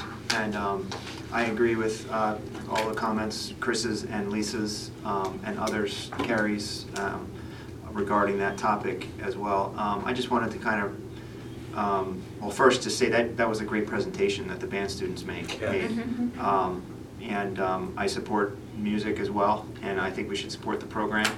Um, I realize it's a a budgeting and scheduling thing, and so decisions are not easy, and there's not always um, a- a- an answer that makes everybody happy.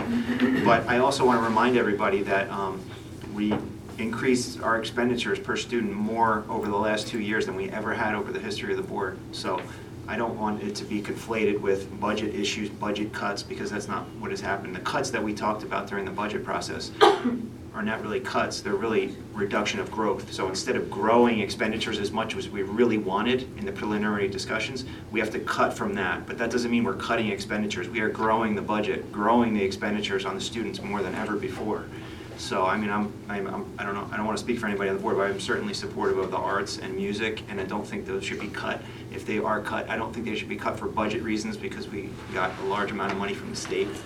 Um, You know, I thought the presentation was great. If there was one thing I would, I wish I could have consulted with uh, the young ladies and general, and, and, and men, because I would have um, helped them with the property tax analysis. I thought it was great.